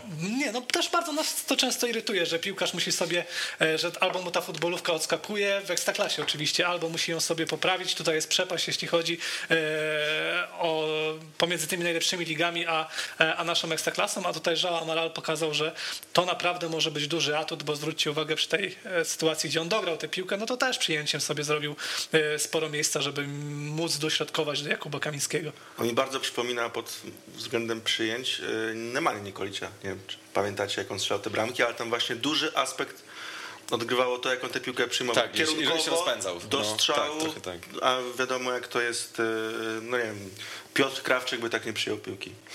Yy, powiedzmy. Ja dorzucę Podolskiego. Kontrowersyjnie. Podolskiego. Tak, zdecydowanie, zdecydowanie. No i wydaje się, że Podolski teraz już będzie taką pełnoprawną gwiazdą Ekstraklasy, kiedy już jest w formie fizycznej, przepracował cały okres. To Jestem ciekaw, czy dojedzie wydaje. do dyszki na przykład, bo to jest rzecz, nad którą często się zastanawialiśmy, e, gdy przychodził do ekstraklasy, e, ile ten licznik jego pokaże goli. Czy to też będzie zależało od partnerów? Bo Wydaje mi się, że może mieć- też zależeć od tego, czy przejmie karne po Jimenezie. Mhm. Mnie przy tym golu drugim zaskoczyła jego szybkość, bo on tam wszedł przed obrońcę, jeszcze wyprzedził, jeszcze zdążył zagarnąć piłkę przed bramkarzem, jak na zawodnika w takim wieku. No Bo ja pamiętam, że Boże. stawiałem, że tych goli będzie pomiędzy 5 a 10, a kilka będzie ładnych i w związku z tym będziemy mieli taką, taką zagwozdkę, czy, czy to był transfer na miarę tego, e, że warto było się nim tak zachwycać i tak go wyczekiwać, czy nie. No wydaje mi się, że jest to najlepszej drodze, bo to chyba czwarty gol teraz, tak? To Z będzie drugiej strony ścigał się z matrasem, więc... No, ale sporo młodszym A zawodnikiem. Matras był pierwszy w ogóle. A mówicie o tym golu, tak? Tak, tak. No to wy- wygrana przebitka, trochę, trochę, trochę szczęścia, Ale musiał wejść spryt, też przed niego Tak, tak, tak. No i też trochę szczęścia, bo jak Matras pierwszy zagrał piłkę, to akurat tak się odbiła od Podolskiego, że, Że- idealnie mu pod nogę spadła, nie? No tak. Więc tutaj tu pewnie nie, nie było zasługi w tym, że dobrze ułożył głowę, no bo, no bo jak. No dobra, kto dalej? Kamil Grosicki chyba, tak? Bo, bo i gol i asysta. No według mnie Bielica. Też. Chyba nawet wyżej Bielic, Bielicy oceniłem w tym meczu niż Podolskiego swoją drogą. Ósemka dałeś chyba, Tak. prawda? A Podolskiemu 7. No tak, Kamil Grzycki, no może być w sumie. Też dwie asysty i bardzo dobry mecz Durmusz w Lechii Gdańsk. On, ja mu chyba siódemkę Nie, tam kluczowe podanie chyba było przy tej pierwszej bramce. Tak? Okej, a przy Asysta drugiej asysta. Przy drugim, przy drugim Tak. golu była Ale asysta. to dużo wynikało z tego, że on bardzo dobrze bił stałe fragmenty gry, także jeśli chodzi o samą grę, tutaj może trochę mniej, a, a, a te stałe fragmenty gry na pewno na plus. Ja się zastanawiam nad Josue, szczerze może mówiąc, bo mam takie poczucie, że Legia bez niego w tym meczu O, byłaby Legią jest z jesieni. Jedyny dobry piłkarz w takiej formie. Obecnie w Legii Warszawa. No to mamy dobra, to Podanie do. Skibickiego to takie palce lizać zewnętrzną częścią stopy. Tak, Naprawdę. tak, tak, tak, tak, tak, tak. E, No i jeszcze się zastanawiałem nad tym, czy Adriana Lisa tutaj symbolicznie nie, nie docenić, bo to No to są. bramka śpiączki tak, zawalona. to troszkę jego. No dobra. Jeden, Ale do, jeden do, do Borysia gadamy. Poza, tym ta gadamy. piłka wy- wylatywała z rąk cały czas. Tak, no w, no, w obronie Jeszcze katastrofalnie. mógł gola stracić w końcówce. Już, już po tym, nie? Tak, tak. tak. Yy, Do Borusiu gadam. Damy do, no, chociaż nie wiem, czy się zmieści. Tak sobie myślę, Nowak, Nowak Mystkowski, Amaral. Zmieści się. To musi. Zmieści. To musi być gdzieś. Musi być gdzieś. Zobacz. Dobra. Czyli Durmusz, Grosicki, Bielica. Ktoś jeszcze padł? Nie, nie, nie. Bez, bez Grosickiego. Durmusz, Bielica. No myślę, Nie, że no, to to jest... bez Dormusza też. Czemu? Znaczy ja bardziej Durmusz niż Grosicki. No, dla mnie No tak, bardziej tak. już Grosicki niż Durmusz. Dla mnie, ale dla mnie bardziej. A, jeszcze Josue padł. No to, No tak. to nie, no to Roki ma rację, tak, Josue, Josue. Dobrze, w takim razie nominujemy będzie, będzie więcej głosów. Josue I... Daniel Bielica. Zbieżność nazwisk oczywiście przypadkowa, jeżeli dopiero poznajecie tego e, człowieka z chorwackim trenerem. Bąbelek e, 20 kolejki. Kałuziński. Kałuziński, Kałuziński. Jakub Kałuziński. Może to będzie ta runda. Wreszcie, wreszcie Wreszcie. odpalił. Pierwszy Zawsze gol, ma tak. odpalić, jeszcze nie Ale odpalił. mi bardziej się podobał inny Jakub, Jakub Myszor. Mówiłem już siedząc na tym krześle e, pochlebne rzeczy na jego temat e, w rundzie jesiennej, bo wysyłał sygnały e, i teraz wysłał taki kolejny, bo gol i asysta w spotkaniu z Lechem Poznań i to mm, mając taką wagę w samej końcówce to jest chyba no, takie podanie do pierwszego składu, które Mhm. no, musi przyjąć Jacek Zieliński, chociaż jego konkurenci e, do gry w linii pomocy też wyglądali dobrze. Rakoczy też no, gola strzelił, też dobrze wyglądał. Tak. Hanka też wyglądał bardzo dobrze. Tak, pamiętam, tak, no ale młodzieżowiec jakiś y, musi grać i pomiędzy Rakoczem chyba i Myszolem tutaj dokonuje wyboru trener Tylko, Zieliński. że nie, myślę, że jemu mogłoby bardziej pasować gra tak typowo skrzydłowymi, nie? bo Mhm. teraz Krakowia gra na trójkę e, i wahadłowych. Także nie wiem, czy on się na wahadle odnajdzie, ale jako ten ofensywny pomocnik też może wyglądać dobrze, a może, może akurat to jest piłkarz taki na zmiany, który Tak, pa- impuls. pamiętam na jesieni taki mecz y, Krakowia-Warta i tam było 2-0, gole strzelili Rakoczy i Myszol i było takie poruszenie, że ło, młodzieżowcy w Krakowie strzelają, że oni jednak mają młodzieżowców. I jakoś tak ci młodzieżowcy się nam opatrzyli i już nie, nie budziło to zaskoczenia, że młodzieżowcy stanowią jakąś wartość w Krakowie. chyba kilka takich, bo nie, nie wiem, czy dobrze pamiętam, ale ten mecz e, z Pogonią Szczecin, kiedy też Krakowia w samej końcówce wydarła, no to wydaje mi się, że on dał taką dobrą zmianę i on asystował Rafałowi Kurzawie przy tym golu, ale nie jestem tutaj 100% pewien, czy to nie on. Były przynajmniej trzy takie mecze, kiedy naprawdę dał impuls. Mnie się Kałuziński podobał z jednego powodu. Ja wcześniej nie zwracałem za bardzo uwagi na tego zawodnika. Nie sądziłem, że on ma taki potencjał do, do prowadzenia gry i do gry w ogóle ofensywnej. E, Z wody na lewą, na prawą nogę. e, Duża naturalność w tych dryblingach, czy też widziałem, że bardziej doświadczeni zawodnicy parę razy dali mu wykonać stały fragment gry. E, Więc widzę, że tutaj jest też duże zaufanie jakby starszych kolegów. Bardzo pozytywny występ i ja będę tego chłopaka mocno obserwował. A piłkarz, który grał w tym samym meczu, Denis Jastrzębski, Tak, też o nim bardzo mocno myślałem. Najlepszy piłkarz Śląska, bez dwóch zdań. Tak, tak. Niesamowity, niesamowita szybkość, taka wytrzymałość w tej szybkości. Była taka jedna akcja, e, tam Terracino chyba stracił piłkę po rzucie rożnym e, Lechi i Jastrzębski sobie wypuścił piłkę i chyba wyszedł sam na sam w ogóle z, z Kuciakiem w pewnym momencie. no tak, tak. Trochę się ta, dogonił. Ta szansa Kaje Quintany, no to też on. Też dogrywał. Tak, tak, Tak, tak. Nie, no sporo, sporo do, dobrych rzeczy zro- zrobił. Widać, że piłkarz, który nie wyróżnia się w Bundeslidze, gra tam ogony, u nas może być naprawdę gwiazdą. To prawda. No, No spokojnie tam- jeszcze, No, ale spokojnie, spokojnie. ma- Ma potencjał, ma Na- na- na potencjał, ma potencjał, ma potencjał na to, żeby być gwiazdą, dajmy na to Śląska. Co, no, tam zagrał tyle meczów, co Krzysztof Piątek w tym sezonie. Osiem, tak? E, 12, łącznie z Pucharem. A, już mylę. pucharem, bo w Bundeslidze chyba osiem. Chyba 10. No nieważne. A oczywiście to raczej wchodził na końcówki Osiem. i tam 8. Osiem. Dobra, okej. Maciek ma wszystko w porządku, w porządku. E, nie będę się kłócił, skoro masz to zapisane. E, tak, no jak najbardziej myślę, że można go tutaj dać i jako czwartego Filipa Rakoczy? Majchrowicza albo Rakoczy. Chociaż Majchrowicz dobrze dzisiaj. No, no Majchrowicza. To dajmy Ta Majchrowicza. interwencja była naprawdę trudna. E, dobrze, w takim razie Filip Ja Majchrowicz. zapomniałem, że Jastrzębski to jeszcze młodzieżowiec jest. No nie wygląda. No młodzieżowcy. 2000, nie? Rocznik Tak chyba. jest. Chyba podobnego fryzjera macie. Nie, to prawda. to prawda. E, ja do Berlina jeździłem, e, wiesz, przez całe życie jeżdżę. cały czas, ale teraz on się już przeprowadza do Polski. Ja jeszcze E, się zastanawiałem nad wrzuciłem- Łęgowskim, bo wydaje mi się, że może być zmiana na tej pozycji w Pogoni Szczecin przed Też tak drugim się meczem. wydaje. Że Łęgowski, Żurawski zagrał słabo, Łęgowski dał pozytywny impuls. No i też były doniesienia o Fornalczyku, który grał świetnie w, w sparingach skrzydłowym. No tak, tak, no ale to wydaje mi się, że na razie może być, o ile na przykład, bo Kostan Jajcz pewnie też ostrożnie będzie wprowadzał e, nowy nabytek, ale no... Biczaciana. Tak. Możesz powtórzyć? Biczacian. Wahan Biczacian. Chyba trenowałeś. tak, Tam jest nie mecha. tak, tak szybko Nie ma H, zdecydowanie. Biczacian. Dobrze. To jeśli Biczacian zagra w pierwszym składzie, no to się zrobi miejsce na skrzydle. Jean-Carlos Silva wyglądał słabo, ale wydaje się, że tutaj z kolei pierwszym zmiennikiem jest Michał Kucharczyk, który też dał asystę. No ciekawie się to będzie układało w Pogoni No Szczecin. pogoń mocna, pogoń mocna. Ale, kto, kto- ale no, któryś z tych młodych musi, musi, musi sobie zapracować na, na uznanie. Wygrał w okresie przygotowawczym Maciej Żurawski, który też no, był takim naturalnym kandydatem, bo ma duże doświadczenie. Ja się Dobre że tak za zasługi i za to, że ma największe doświadczenie. No. I taki po prostu jest, wiadomo, że drugi w hierarchii, więc niech zacznie, a Ale kogoś ewentualnie... trzeba upchnąć. Jest Trochę szkoda, nie? I wydaje mi się, że jeśli pożegnamy się z tym przepisem o młodzieżowcu, a wydaje mi się, że w tym kierunku powoli to zmierza, że możemy się z nim pożegnać, e, no to ten przykład Pogoni pokazuje, że dobrze by było, bo tam jest taka jakość w drugiej linii, Mhm. że już e- ewidentnie sztucznie gra ten zawodnik młodszy. To prawda, zwłaszcza, że Pogoń raczej nie chce ściągać y, takich gotowych młodzieżowców, tylko bardziej albo bardzo młodych i ich sobie wychowywać, albo po prostu stawiać na wychowanków Akademii. Borysiuk, 20 kolejki, czyli najładniejsza Nowak. bramka. Bartosz Nowak, no, kapitalnie przymierzył jeszcze. Tu sobie poprawił, tu sobie drugi raz poprawił. Piękne to było. Lis. Adrian Lis. Pożonglował sobie. Co dalej? Maćku, jaka bramka ci? Piączka, Amaral Szysz. I mówiłem, że się listy nie zmieści. Musi być. Nie, lis musi być. Musi tak. być. No ale jeśli chodzi o samą urodę Bia- biały bramki, Musi być.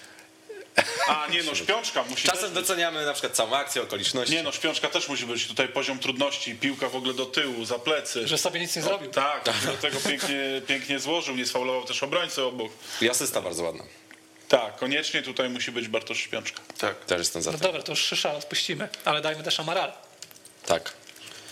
No i cztery.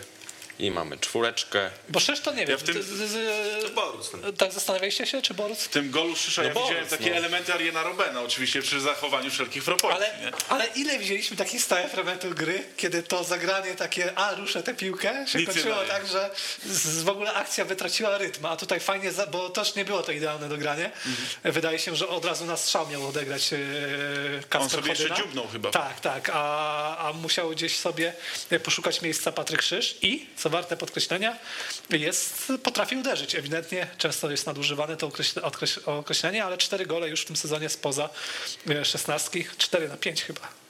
No to jest dobry wynik. Jest pierwszy w tej klasyfikacji obok Erika Exposito. No, nie bez kozery, jakby Legia Warszawa się interesuje Patrykiem Szyszem. No, No, myślę, że ma autostradę do wyjazdu, skoro mu się kończy kontrakt. Więc po co miałby iść do klubu, który jest niżej w tabeli niż Zagłębie Lubin i zaliczać regres sportowy? No ale dwa razy Legia wygrała. Chociaż to jest też sztuka. prawda, prawda. W ogóle tak niezauważenie kompletnie doszło do momentu, kiedy Zagłębie Lubin straciło więcej goli niż Górnik Łęczna. Pamiętacie, jak się zastanawialiśmy nad tym, czy Górnik Łęczna będzie najgorszą defensywą e, ostatniej dekady. Tam wymieniliśmy Zagłębie Sosnowiec, te, te wszystkie ŁKS-y, nie ŁKS-y, e, które kompletnie nie potrafiły bronić, a tutaj no, Zagłębie Lubin, mając Chładuna e, w bramce. No ale mieli jest- też Panticza. no właśnie mówię, Solera. do, czego, do, do czego to doszło. Wydawało się, wydawało się to nieprawdopodobne, a dzisiaj Zagłębie Lubin jest drużyną, która straciła najwięcej goli w lidze. 39. No muszą się tam ogarnąć, zwłaszcza Bartosz Kopacz. y, No, taki y, No kolejny... tego Panticia moglibyśmy się zastanawiać, skąd oni go wytrzasnęli, chociaż oczywiście tam La Liga 2 i tak dalej, czy Solera, czy Simicia, no, skąd, co to, to za... Kilka, Kopacz. kilka meczów w tym, e, ki, ki, kilkadziesiąt meczów w pierwszej No bo cała ta trójka miała dobre CV. I Znaczy, Kopacz, problem- problem tylko że ich nie widzieliśmy Że wcześniej. jesienią Pantic miał piątą rocznicę ostatniego występu w La Liga i widać w jakim kierunku ta kariera idzie. Soler chyba nie miał dobrego CV. No dobra, to może jego tutaj dopisałem na siłę, ale Simic na pewno miał dobre CV. Simić tak. No to, że trafił do Lecce, no to Samo pokazuje, sobie, że... To może ma dobrego menadżera. Nie, on jest bardzo dobry w ofensywie. Pokazał to w Zagłębiu. Bo... Ale przede wszystkim bramkarz musi, ten bramkarz, y, bramki obrońca powinien bronić. Tak, tak, tak. On wiesz, jest dobry, jeśli chodzi o grę w powietrzu, bardziej w ofensywie niż w defensywie, bo w defensywie różnie bywało, ale no już ma coś, czym możesz kusić, tak? Atakujący Kusić, obrońca, a- dobra. atakujący Kusić to może źle zabrzmiało, ale już jest coś, na czym możesz zbudować narrację, że to nie jest aż tak zły piłkarz. Tak, bo Pantyć jak sprawdzałem, to jeszcze klubu nie znalazł. I Ostatnio. Soler chyba, nie, Simić. Soler chyba jeszcze nie Simić, rozwiązał. Simić, tak. Simić, Simić chyba grał z Guldanem, nie? I wydaje mi się, że Tak. jak jeszcze grał z Guldanem, Tak, tak, który to- go tam ustawiał, no to fajnie, no to fajnie to wyglądało. Czy jak. Guldan odszedł, to się wszystko posypało. Tak. No, w dyrektory poszedł. Tak, to, to Guldan tam był 80% Tam jest ciekawa wartości konstrukcja, bo teraz obrony. jest i Guldan dyrektorem sportowym Piotr Burlikowski, czyli mają dwóch dyrektorów, a nie mają stopera. No, Jest dyrektor sportowy i dyrektor pionu sportowego. no tak.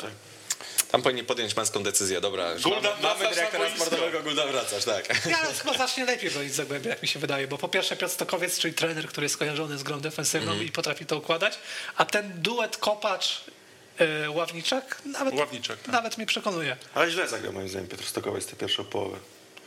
Tak, nie wiem czego się bali, szczerze mówiąc. No. Trochę bojaźliwie. No. Jakby tam nie wiem kto przyjechał. No, No drużyna, która tam 4-0 ostatnio miała z tą drużyną, nie? no dobra, no ale to... Bo... Urzędujący mistrz Polski. Że, że, że, że wielki Josue z kolegami. Mądre pytanie e, za, zadała na pytanie Judith. Kto to jest w ogóle ci ludzie? Miło, że jesteś z nami. E, polecamy się e, na przyszłość. Za nami, nie za nami, wciąż trwa, ale dużo transferów zimowych za nami. W wielu klubach doszło do rotacji i wydaje mi się, że na ten moment największym wygranym zimowego okna transferowego jest Piast Gliwice, który ściągnął pięciu piłkarzy. Możemy sobie zobaczyć na grafice, kogo ściągnął. Czy podzielacie te opinie? Bo mam takie wrażenie, że to jest taki wyraźny sygnał od Piasta, który nie do końca dobrze zarządził swoim sukcesem w postaci mistrzostwa i później jeszcze, jeszcze medalu i, i stał się przeciętnym e, klubem i, i chce wysłać taki sygnał, że my się na to nie godzimy i, i jednak aspirujemy cały czas do tej czołówki. No, wydaje mi się, że latem też chwaliliśmy Piast Gliwice za, za to, jak postępuje na rynku transferowym. Szczególnie to, że tak, takie konkretne działanie w sprawie Damiana Kądziora, gdzie przeciągała się ta sytuacja z Lechem Poznań, to to, że udało się wykupić i sprzedać z zyskiem Jakuba Świerczoka, e, świadczyło o tym, że tam są ludzie, którzy potrafią tę politykę transferową prowadzić, mają głowę na karku, a później zabrakło czegoś na boisku. No i to mi się podoba skala zmian, bo wydaje mi się, że to był taki moment, że trzeba było już grubą kreskę postawić, e, z kilkoma zawodnikami się pożegnać i Oczywiście jeszcze nie, z nie wszystkimi się udało. E, No i trochę wymyślić siebie e, na nowo. No i się zastanawiam, jaki będzie ten nowy Piast Gliwice, bo coś mi się e, nasuwa taka myśl, że to może być Piast Gliwice grający jak kiedyś drużyny Waldemara Fornalika, czyli na dwóch napastników. No, Piast pamiętacie, jak było w ruchu Chorzów? Zawsze był jakiś napastnik Tak. taki dobry, dobry fizycznie e, i, i tak, i, i napastnik, który wokół niego krążył, tam nie wiem, Paweł Szultesz i tak dalej, możemy sobie wymienić tych wszystkich e, Było piłkarzy. dużo dobrych e, napastników akurat. Nie, ale to, to, to, to, to zdawało egzamin wtedy. Co? Paweł, Paweł jaki? Paweł Szultesz. Szultesz. Słowak. Nie pamiętam go w ogóle. Nie? No co ty? Też mi się skojarzy pierwszy. No ty Słowaków nie znasz? Piech, Sobek, Tak. tacy. Pie, Jankowski. Jankowski sobie? A ten Szultesz to w ogóle Niedziela. później do Polonii nie poszedł? Chyba tak. Tak, był w Polonii na Ale pewno. z wcześniej albo później. z pięć goli strzelił spokojnie. No, kozaka wyciągnął z rękawa. No, Ja bo to przechodzi, to nie wiem. Ja bym wiedział. Ja bym wiedział. Nie, nie, Ja Nawet miał tabliczkę taką. której- nie no, powiem wam, z tych czasów to byśmy Barcika poznali. No, Barcika, A, bo, tak. nie, pomyliliśmy, pomyliliśmy z Barcika. Barcikiem. Tylko na razie Piast to ma fajny skład pamiętacie ich i wszystkich? na... Migdauda Spanka, Gabor Był. Straka. Był. Ty mówiłeś o takim łysym, y, y, ofensywnym pomocniku, który grał w Polonii Bytom. No, Barzik. Barzik. o. Albo Barcik. Tego nie wiemy do końca. Wracając do Piasta, no to Piast musi jakby teraz przenieść e, tą siłę kadry, która jest na papierze e, w grze, no bo z, z Pogonią Szczecin tak nie do końca to wszystko było widać. Myślę też, że troszkę potrwa, jak oni się wszyscy zgrają i poznają się nawzajem. Przecież Kamil Wilczek to jest historia jakby ostatnich dni, że on do, wrócił do Piasta. No, z marszu wszedł w zasadzie. No tak, no bo to wraca do tego klubu. Tak, to prawda. A czego się w ogóle po Wilczku spodziewacie? No bo na pewno nazwisko jest to duże, natomiast 34 lata na karku. W zasadzie od 2020 roku e, słabo mu się wiedzie, bo Wiecie, jak karierę do Turcji, to... Szultesz? W FC Predni Kopanina. Kopanina? Okej. E, No tak go właśnie zapamiętałem. Em, W Kopenhadze też były raczej chude lata e, po powrocie do Danii. Czego się spodziewać? Ja myślę, że jak ma takiego asystenta jak Deman Kondzior, to może trochę bramek strzelić. Nie wiem, może nie tyle, nie wiem, jak Tomasz Frankowski wracał do Agilonii, ale nie będzie to pusty przelot. Ja nie jestem ciekawy właśnie, jak zostanie wkomponowany. Czy będzie na przykład partnerem dla Sapinena, bo Sapinen to też takie spore nazwisko, jeśli chodzi o to okienko transferowe. Wiadomo, przychodził z Flory Tallinn, on ma w CV dwa nieudane wyjazdy z Estonii. Trzy. Dwa. To jest trzeci chyba. Trzy. Jeszcze na Słowenii grał przez chwilę. Tak? Tak. A, no ale gdzie jeszcze miał? Belgia, Holandia i Słowenia. A, no to ma trzy nieudane wyjazdy. E, Do czterech razy sztuka. No to do czterech razy sztuka. E, I zobaczymy, czy sobie poradzi. E, Bo to był piłkarz, który mi się podobał na przykład w trakcie tego dwumeczu jeśli- z Leg- Leg- Legia Flora. Tam dogrywał mu piłki Konstantin Wasiliew. Duża Pytanie, dynamika, szybkość. tak, pytanie, czy tutaj ktoś, e, jeśli chodzi o e, Piasta Gliwice, będzie też piłkarzem, który będzie potrafił wykorzystać z jego, e, skorzystać z jego warunków. E, Tak wydaje mi się, że e, też sytuacja w środku pola jest ciekawa, bo czy Kaput jest piłkarzem do pierwszego składu, czy raczej będzie tam jakieś e, takie e, łatanie, bo no bardzo toporny był ten środek pola w spotkaniu z Pogonią Szczecin. Huk z Hatelejem to jest tak bardziej, na, nie wiem, na, Na przeszkadzanie niż na kreowanie. no tak na taki mecz, nie wiem, w Szkocji w latach 90., a nie, a nie tutaj e, jakieś granie ciekawej piłki. To prawda. Patryk Sokolski, waszym zdaniem, to jest piłkarz na miarę Legii Warszawa? No on teraz fajnie chyba się wkomponuje w to, co, co Legia czego potrzebowała. To piłkarz na miarę obecnej Legii Warszawy. No tak, w Legii To było za pewno. dużo ludzi do grania na fortepianie, a za mało do noszenia tego fortepianu I, i Patryk Sokołowski może być takim zawodnikiem, który w środku pola i poświęci się w defensywie i jak trzeba będzie, to odnajdzie się w polu karnym przeciwnika. E, Fajne uzupełnienie, myślę, do Josue i do Slisza. Ale widzicie go, no, zakładając, że ten sezon jest jednak wyjątkowy i w przyszłym sezonie Legia będzie, powiedzmy, walczyła o podium, niech będzie, żebyśmy nie przeszarżowali teraz. E, Widzicie go jako wiodącą postać Legii? Nie, czy ja go bardziej, widzę jako bardziej piłkarza cholewiaka 12, takiego? 13, 14, bo potrzebujesz takich zawodników. Tak. Jak masz dzisiaj w Lechu Kwekweskirego, to jest piłkarz na wagę złota tak naprawdę, który e,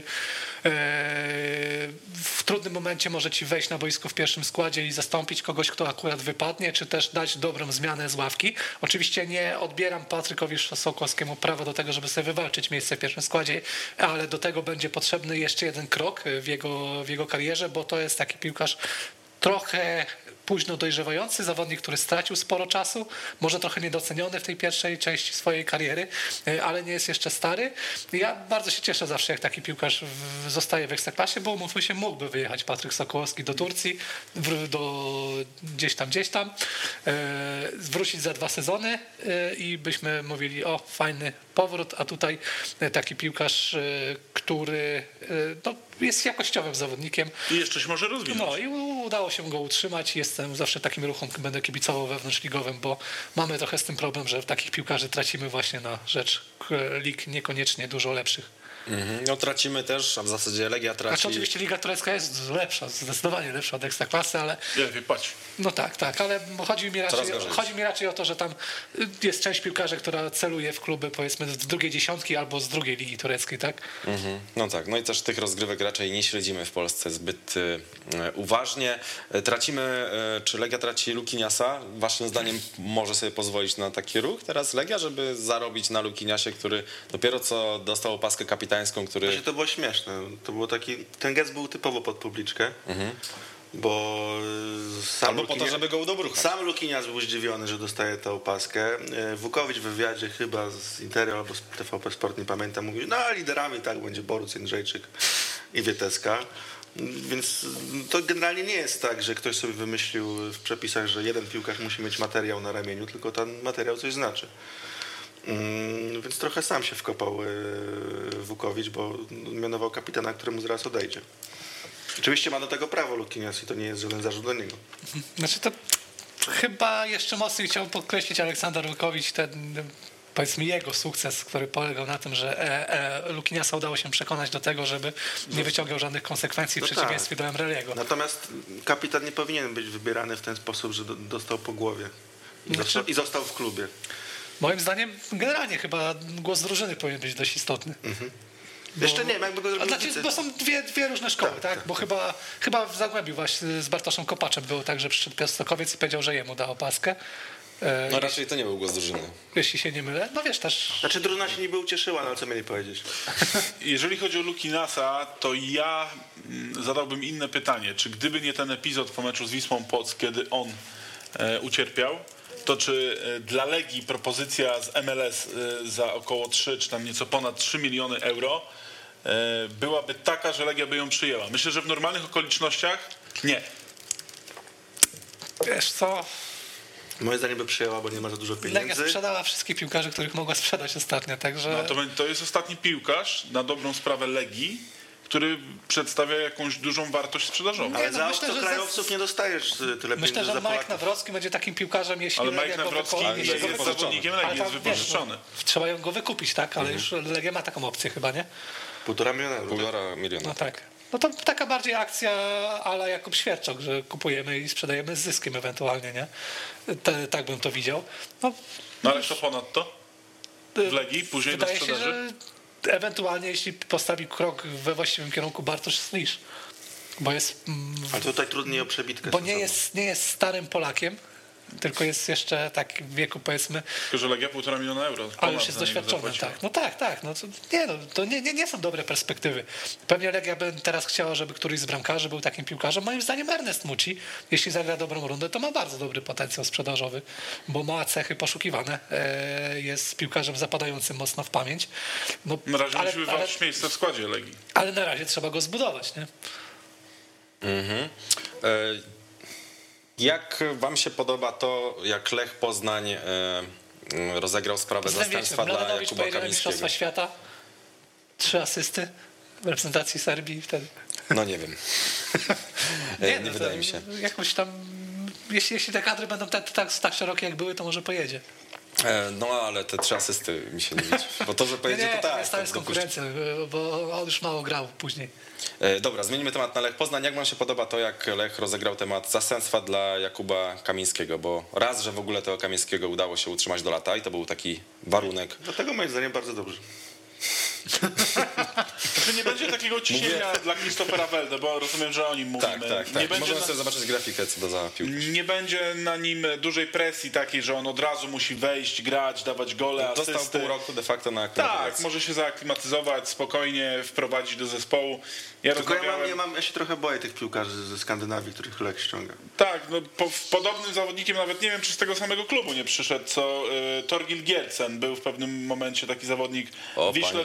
Płock. Też bardzo dużo sobie po nim wszyscy obiecywali. Też były o nim takie opinie, że znakomity drybler, fajne statystyki w lidze norweskiej, a w Wiśle Płock no, poza przebłyskami jakimiś pojedynczymi nic nie Jedną pokazał. ładną bramkę strzelił chyba z Zagłębiem Lubin. Pamiętam, że nie znał przepisów. Więc oby to, nie był, oby to nie był podobny przykład jak y, Giercen, Owelde. I to chyba on leżał za tym murem, nie? Yy, tak. I, to, i, i Tor- Torgil Giercen to trochę jak z książek Jonesbo był. I pamiętam, że spalonych nie, nie, nie, nie umiał się Miał taki mecz, że tam chyba trzy spalone. W Białymstoku chyba. A jego hobby było myślistwo. O, Dlaczego to nas rozmawiamy? sprzedaje ciekawe. Szkoda, że nie piłkarstwo. Najpierw To był zawód. Tym bardziej szkoda. Nie, nie, no, wydaje mi się, że porównujemy piłkarzy, którzy mają mało punktów wspólnych. W sensie Welde jest młodym zawodnikiem, to łączy ich pewnie to, że z Norwegii, tak? Nie, mi bardziej chodziło o tych piłkarzy Skandynawii, tak powiecie, Barkrot na przykład, jeśli Lech, Lech wziął, nie? Kajtę wziął. No. To, to już w ogóle nie wypał. Generalnie skrzydłowi, jeśli chodzi o Lecha Poznań, to jest pewna zagwozdka zawsze. Sykora, tak. Tak. Chrząszczek. Generalnie sporo było tych nieudanych. No, opinie po można by było z ostatniej dekady są- taką galerię nieudanych ruchów na skrzydłach.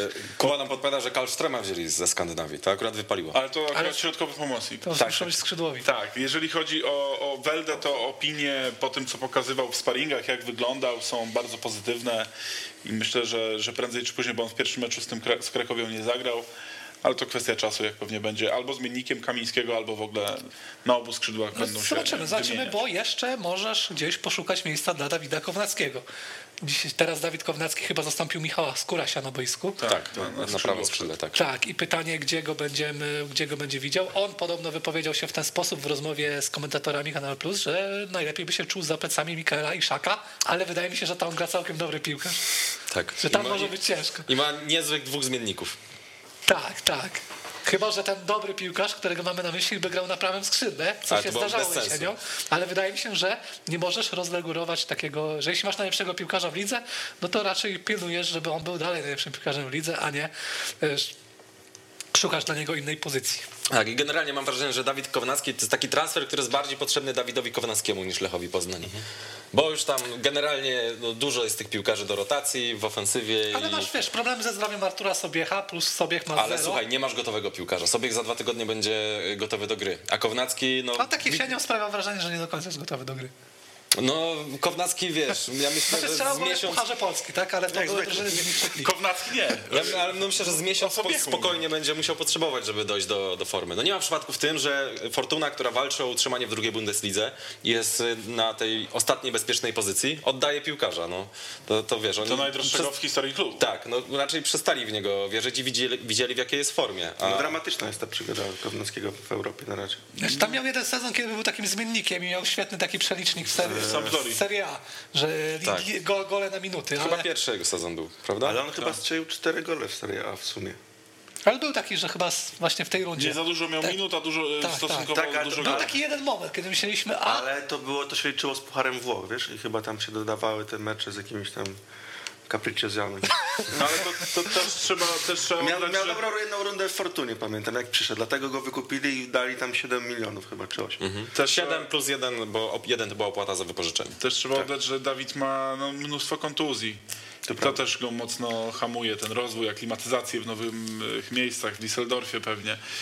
E, I to jest problem. On też nie jest, szkoda gościa. jest trochę rzucany po tych wszystkich pozycjach. Raz jest skrzydłowym, raz jest napastnikiem i kiedyś chyba e, Dariusz Dudko powiedział, że jak jesteś do wszystkiego, to, to jesteś do niczego i ja bym tak chciał zobaczyć Dawida właśnie, czy on jest skrzydłowym, czy on jest napastnikiem i Ja go pamiętam z tych eliminacji Mistrzostw Europy Młodzieżowych u Czesława Michniewicza. wtedy napastnikiem. I on wtedy na tle rówieśników naprawdę Wyróżniał się wyróżniał. i Wy, wyglądał jak kawał piłkarza, ale wydaje mi się, że wśród tych rówieśników jest wielu piłkarzy, którzy dzisiaj grają na wysokim poziomie, a u, jego, u niego ta kariera pewnie przez względy zdrowotne głównie no, wygląda gorzej. No też go był na mundialu, nie? To doświadczenie reprezentacyjne licząc U21 i pierwszą kadrę ma już spore, nie?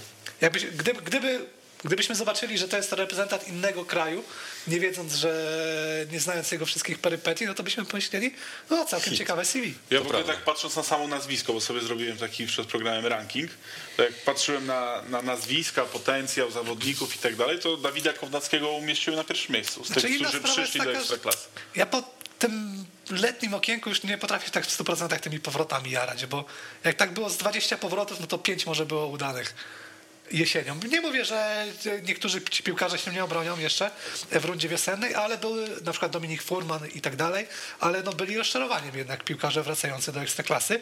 Teraz znowu mieliśmy taki kolejny rzut i tak już podchodzę do niego bardziej nieufnie. Tylko pamiętajmy, że Dawid Kownacki to jest jeszcze bardzo młody zawodnik, no, stosunkowo, tak, bo on ma już du- bardzo duże doświadczenie, 24 lata, tak jak Roki mówi, e, na mundialu on był jednym z pewnie e, z zaskoczeń, że on wskoczył wtedy do, do samej kadry na, na mundial e, w Rosji i jeszcze w ogóle tam zagrał. e, w- pierwszym składzie z Kolumbią wyszedł. Na skrzydle. Tak, tak, tak, to nieprawdopodobne, no. To pokazuje, gdzie błądził Adam Nawałka też, swoją drogą. Prawda. Gorączka mundialowa. Straszna choroba. Obyśmy mieli e, taką nieprzyjemność, żeby ją teraz też mieć. E, Śląsk Wrocław oddał dwóch najlepszych piłkarzy ofensywnych, Exposito i Praszelika. No w przypadku Praszelika pewnie nie miał nic do gadania, bo on miał klauzulę, ale akurat Exposito można było e, zatrzymać. Nie przeszarżował Śląsk Wrocław, waszym zdaniem? Ja powiem, że... Bo raczej to jest drużyna, jeszcze dopowiem, że która powinna się wzmacniać, a nie osłabiać, Tak. patrząc na tą średnią jesień, no, która dobrze się zaczęła, ale tak ogólnie była średnia. Zdecydowanie. Ja oglądałem mecz e, Lechia Śląsk i byłem zszokowany tym, co robi Śląsk w defensywie. Tam Bejger, Lewkot, e, Werdaska, no, co oni robili z tyłu, to naprawdę, zwłaszcza Lewkot. Nie wiem, dlaczego trener go tak wystawia jeszcze pamiętajmy, że na Euro był Dawid Kownacki, tylko nie zagrał. A, dokładnie. Także E, duże imprezy wie, wie, wiesz czym to się... Lubią Dawida Kownackiego. E, Nie wiem o co chodzi z Lewkotem, czemu on gra, czemu w ogóle trener Magiera tak późno dokonał zmian, bo jak tylko te zmiany zaszły, to coś to zaczęło się dziać w końcu w ofensywie e, Śląska. Tam e, było dośrodkowanie Jastrzębskiego i ten hiszpański rezerwowy napastnik Kaje Quintana. Quintana, tak, strzeli, obił słupek, więc no nie wygląda to za dobrze. No, Praszelik i Exposito no, odpowiadali za tą kreację z przodu. No jestem ciekawy, kto będzie liderem teraz Śląska Wrocław, bo no, poz- no, dwaj podstawowi piłkarze, takie motory napędowe, jeśli chodzi o ofensywę. Do tego odszedł jeszcze Makowski i tam trzeba po prostu to jakoś na nowo po, poukładać. Nie do końca jestem przekonany do tego pomysłu z Fabianem Piaseckim, że o ile się sprawdzał w tej grze Stali Mielec, no to Śląsk chyba ma wyglądać trochę inaczej. O ile to jeszcze to samo ustawienie, jeśli chodzi o, o rolę na boisku jest podob- podobne, co w Stali Mielec obecnie, to Stal Mielec jednak e, bardziej gra piątką niż trójką, gra zdecydowanie bardziej defensywnie, w związku z tym ten napastnik ma taką, a nie inną rolę, czyli utrzymywania się przy piłce, e, gdzieś e, współpracowania z tymi dwoma zawieszonymi e, piłkarzami i jak gdyby większa odpowiedzialność spoczywa na twoich barkach, kiedy jesteś napastnikiem Stali Mielec. Tutaj bardziej ma być pewnie piłkarzem do gry kombinacyjnej i pytanie, czy on się w tym będzie dobrze czuł. Chyba wydaje mi się, że miał może taką, taki jeden przebłysk w meczu z Lechią, kiedy gdzieś sobie znalazł miejsce na lewej stronie i oddał taki niesygnalizowany strzał, ale poza tym no jestem ciekawy, jak to będzie wyglądało. Śląsk już licząc y, poprzednią rundę, cztery porażki z rzędu, więc tutaj jest spory problem się robi. Spory problem się robi. Od czasu jak No. przegrali pierwszy mecz, bo oni najdłużej byli drużyną niepokonaną, Tak. to wygrali tylko dwa spotkania. Gdzie, gdzie wy teraz widzicie lidera Śląska Wrocław? Pich? Bo to taki piłkarz, który wyskoczy ci na trzy tygodnie, ale na dłuższą metę. Pamiętacie, jaki miał, jaki miał lato? Też Nie wiem, w każdym meczu gol można- albo asysta. Można troszkę więcej zadań ofensywnych dać Szwarcowi. On swego czasu w Rakowie często Też chyba sobie taką myślałem, ale też umówmy się bardzo średnia ta jesień. pełnił. Bo teraz, skoro nie ma Praszelika, to może Zylla wyskoczy, tak? Ale czy wierzycie, że... Dobrą zmianę tutaj w Gdańsku dał. Niezły strzał no, Zyla, dystansu. Jastrzębskiego. Jest kilku takich piłkarzy, którzy, którzy mogą odpalić, ale gwarancji żadnej tutaj nie ma. A jednak mocno Śląsk potrzebuje tego, żeby ktoś wziął to na swoje barki. No może jeszcze teraz, jak będzie wpływ gotówki za transfer Exposito do Chin, troszkę się pojawi środków i ktoś może jeszcze nowy do tej właśnie ofensywy trafi do Śląska, bo ewidentnie ten zespół potrzebuje No ale kreatywności tak z przodu. Kuluarowo chyba cały czas jest nastawienie, że ten Kaje Quintana jest kozakiem, jeśli chodzi o, o, o warunki pozameczowe. Tylko jeszcze problem polega na tym, że trzeba to kiedyś pokazać. Wypadałoby. Wisła Kraków y, też zrobiła dużo transferów, ale przede wszystkim oddała dwóch piłkarzy, podobnie jak Śląsk Wrocław. I też nie jest w pozycji klubu, który może sobie tak lekką ręką wszystkich y, wypuszczać. Jeboach za 2 miliony do y, MLS-u i Ashraf do Arabii Saudyjskiej za 2,4 miliony euro. I tu też, tak jak z Praszelikiem, była klauzula, więc nie mieli nic do powiedzenia. Natomiast wydaje mi się, że akurat tak duża kwota odstępnego za piłkarza, który no, był na pewno gwiazdą Wisły, Wisły Kraków, ale też bez przesady. Nie był raczej gwiazdą ligi, był no, wyróżniający się, wyróżniający się piłkarzem, ale, Ale ale, Je- ale będziesz tęsknił jakoś tak specjalnie za, za Jeboa czy Ashraf? Ashraf, Ashraf, Ashraf, mam na myśli e, Ashrafa. No, bo- Dwaj piłkarze Wisły Kraków, którzy wzbudzali we mnie jakieś pozytywne emocje. Tak mocniej. Jeszcze, No zgodzę się, oczywiście, Jeszcze tak. Biegański, e, może Frydrych i tak ta młodzież, która jest Nie, nie chcę go deprecjonować. Chodzi mi o to, że wiesz, to, to nie był, to nie jest, nie wiem, Jakub Świerczok z Ale, ale, ale, poprzedniego sezonu. ale jak za- zajrzysz sobie te głębsze statystyki podań i tak dalej, no to tam jest topowym piłkarzem. Ale on też bardzo dużo podań do tyłu e, wykonywał. E, To wynika z tego powolnego stylu Wisły. Ja uważam, że mm, e, Ashrafa będzie e, łatwiej zastąpić niż będzie zastąpić Jeboaha, bo, bo to był taki zawodnik, który dryblingiem potrafił coś zrobić w niekonwencjonalny sposób. Ale raz na cztery kolejki. No ale, Tak, to był ten problem. ale próbował też w innych meczach, nie zawsze mu to wychodziło. No ja też bym próbował, jak grał, też by nie wychodziło. Chodzi o to, żeby wychodziło. No, ale by się Remoniaka tak nie nawinął. No ale wtedy mu wyszło, ale to potem znowu trzeba było czekać 3-4 kolejki, żeby znowu wyszło coś dobrego. To był piłkarz To co? bardzo... To, co Roki mówił o, o dryblerach w naszej lidze. No takich piłkarzy będzie brakować, tacy piłkarze e, wyjeżdżają. E, Jeżeli chodzi o Wisłę Kraków, to w pierwszym meczu z Rakowem oni generalnie zagrali słabo, ale ciekawym zawodnikiem jest ten Fazlagicz. Lewonożny zawodnik, kilka fajnych e, rozrzuceń akcji. Jest w nim potencjał. On e, przyszedł za 500 tysięcy euro e, z, ze słowackiej Żyliny. Coś w tym chłopaku jest, to jest młodzieżowy reprezentant Macedonii Północnej. Znaczy tutaj, bo my, kiedy przyszedł Tomasz Pasieczny, kiedy przyszedł Adrian Gula, kiedy były te zmiany w szatni, uznaliśmy, że to już jest ten moment, kiedy Wisła jest na miarę spokojnych wodach i teraz będziemy od niej wymagać. A wydaje mi się, że to okienko pokazało, że Wisła cały czas ma bardziej cele takie ekonomiczne, a nie sportowe. Przede wszystkim ekonomiczne, bo nie jest, nie jest w stanie odrzucić oferty za swojego piłkarza. Bo to ewidentnie jest zamach na, na sportową jakość tej drużyny, sprzedanie dwóch, tych, tych dwóch akurat e, zawodników e, i w związku z tym no, trzeba też inaczej popatrzeć na Adriana Gule i tego, e, ile można od niego wymagać. Oczywiście trzeba od niego wymagać spokojnego utrzymania, bo Wisła ma na to kadrę, ale to jest bardzo młody zespół. Jak tak sobie zaczniemy analizować, ilu gra młodzieżowców, pewnie też pod tym względem, żeby sprzedawać kolejnych piłkarzy. Tak, no trochę, trochę za, Ilu dużo, za młodzieżo- dużo celów sobie Wisła Kraków wyznaczyła.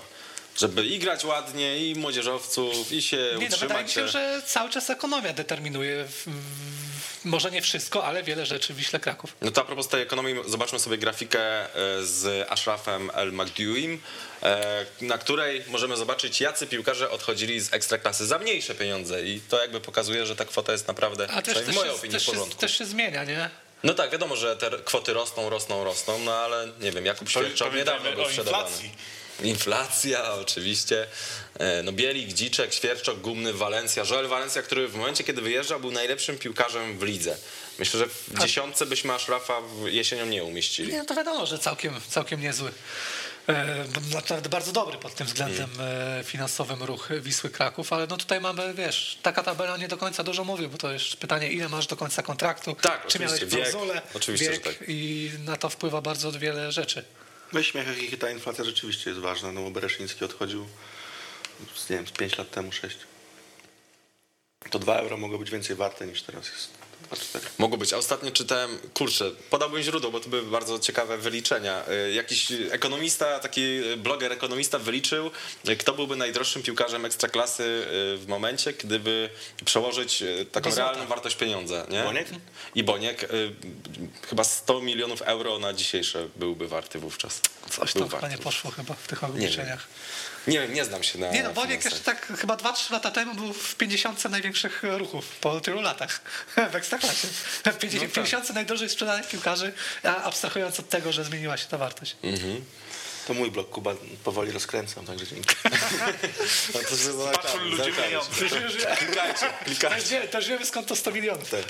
Ale roz, y, największy konflikt tego studia, jaki się kiedykolwiek powstał. Maciek, czy Ashraf przypominał ci Helio Pinto? A dlaczego do mnie to pytanie? Bo ty, bo ty się nie wypowiedziałeś jeszcze. Czy Achraf przypominał Helio Oczywiście nie, Pinto? jeśli chodzi o wygląd, tylko grę. Nie, nie, nie, nie, nie. Helio Pinto za delikatny. Fazlagić bardziej przypomina. Tak. Dlaczego? Chociaż widziałem go przez kilkadziesiąt minut. Znaczy, to nie jest konflikt. Nikt się z tobą nie kłócił. Po prostu ci mówiliśmy, że tak nie jest. Chciałem I- wiesz, oglądalność. Paweł to z dupy jest. E, dobra, jeszcze o transferach Pogoni Ja i... ostatnio oglądałem sparring Legii y, z FC Köln, jak grał Helio Pinto, 2-2 było. Po co to Po oglądałeś? co to oglądałeś? Chciałem sobie Helio Pinto jeszcze dobrze odświeżyć, pomyśl. Żeby mieć trochę argumentów. Wydaje się, że wyższy był, nie? On był w ogóle spokrewniony No, jakoś chyba z Dosą Juniorem, tak? Helio Pinto. Tak, tak, tak. Z tym Cypryjczykiem? tak. Tam ym, to był chyba jego st- Stryj. Szwagier? Szwagier, szwagier chyba. szwagier, szwagier. Ty kurna szwagier. Szukasz analogii generalnie. Za szafem. Jakichkolwiek, nawet rodzinnych. Nie, nie, nie, no to on powiedział pierwszy. Da, okej, ale wiedziałeś. Ale Moim wiedziałeś, wiedziałeś, że. Dobra, nieważne. Zobacz. Dobra, nieważne. Tak, jeszcze e, słówko o transferach Pogoni i Rakowa, no bo pobiły swoje rekordy transferowe. Wahan, jaki? Maciek? Geworgien. Wahan. Dzicze... Nie, teraz żeście, żeście mnie zdenerwowali. Bicza, E, Biczacian. Biczacian. Biczacian. Nie Mecha tam jest. nie Bichacian. Mecha. Nie, Biczacian. Nieważne. Tu mamy też grafikę e, z sylwetką tego Biczacian. e, piłkarza. No najważniejsza informacja jest taka, że to najlepszy piłkarz, jeśli chodzi o klasyfikację kanadyjską Ligi Słowackiej. 6 goli i 7 asyst w 15 meczach. To, to, to, to naprawdę, naprawdę dobry wynik i też w Pogoni od razu jest bramkostrzelny, bo 3 gole w sparingach już zapakował.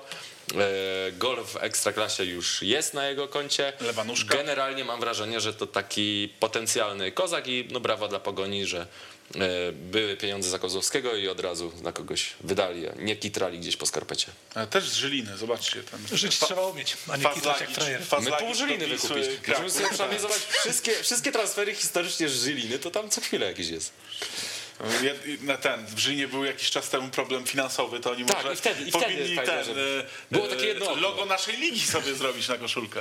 Ale jednak e, ta pierwsza kolejka po przerwie pokazuje, że są ostrożni, jeśli chodzi o wprowadzanie tych nowych piłkarzy. Oni często siedzą na ławce, tak jak, nie wiem, transferem, o którym mówiło się bardzo dużo, e, Soresku. E, Nie wszedł na murawę. tak, różni piłkarze się pojawili na murawie, w tym dwaj nowi. Szymon Czyż się pojawił na tej murawie. Rakowitan między innymi. też, ten drugi Rakowitan, e, a Soresku nie. Dla wielu pewnie jakieś rozczarowanie, bo jest to o tyle fajny transfer, że długo Legia próbowała, jakoś się starała, e, a, a, a Raków był tutaj bardziej konkretny, zdecydowanie bardziej konkretny, no ale na tego piłkarza też trochę poczekamy i jak znam Marka Papszuna, to my na tych piłkarzy generalnie będziemy czekać, bo je, je, jest to trener, który e, ostrożnie wprowadza, tak samo Waldemar Fornalik jest ostrożny, jeśli chodzi o to wprowadzanie. Ja już, już byłem zdziwiony nawet, że Sapinen zagrał e, od razu w pierwszym składzie, bo, bo to nie jest rzecz charakterystyczna dla Waldemara Fornalika i tak mi się wydaje, że może być też e, z Biczach Chianem. Jestem ciekawy w ogóle na jakiej pozycji będzie Soresku grał w Rakowie Częstochowa, bo on może grać na obu wahadłach i z prawej i z lewej strony. Ale w takich wahadłach, wahadłach, bo mi się wydaje, że to Tak, jest taki tak, napastnik, tak. Może taki grać- skrzydłowy może napastnik. grać na- ofensywny, na, ofensywny skrzydłowy. nie, nie. na wahadłach i chyba też... grał, jako obrońca w pewnym momencie. Też? Tak, on tam, tak, on tam tak. grał na wielu Okej. pozycjach. I, i myślą, pola. myślą też o tym, żeby ewentualnie był do rywalizacji też, jeżeli chodzi o obsadę tych dwóch dziesiątek, które są w Rakowie. No to ciekawe, bo na prawym wahadle Raków akurat ma no, gwiazdę ligi. Tudora, ale Tudor ostatnio w tej kolejce też grał na środku obrony. No tak. Na prawym Długosz wahadle grał na- Wiktor Długosz. No to tak. byłem zdziwiony trochę. Bo jak nawet jak patrzyliśmy na tę trójkę młodzieżowców, która przychodziła e, z Kielc do Częstochowy, no to Długosz był taki na doczepkę bardziej. Mhm, A wydaje się, że może największą karierę zrobić. No tutaj potencjał bardzo Karierę, wytrzymałościowy i szybkościowy nie jest. mówię, tak. że jakąś karierę taką dużą, międzynarodową. E, Ale no, no, no cieszy się największym kryterium zaufania u Marka Papszuna, a na to bym nie stawiał wcześniej.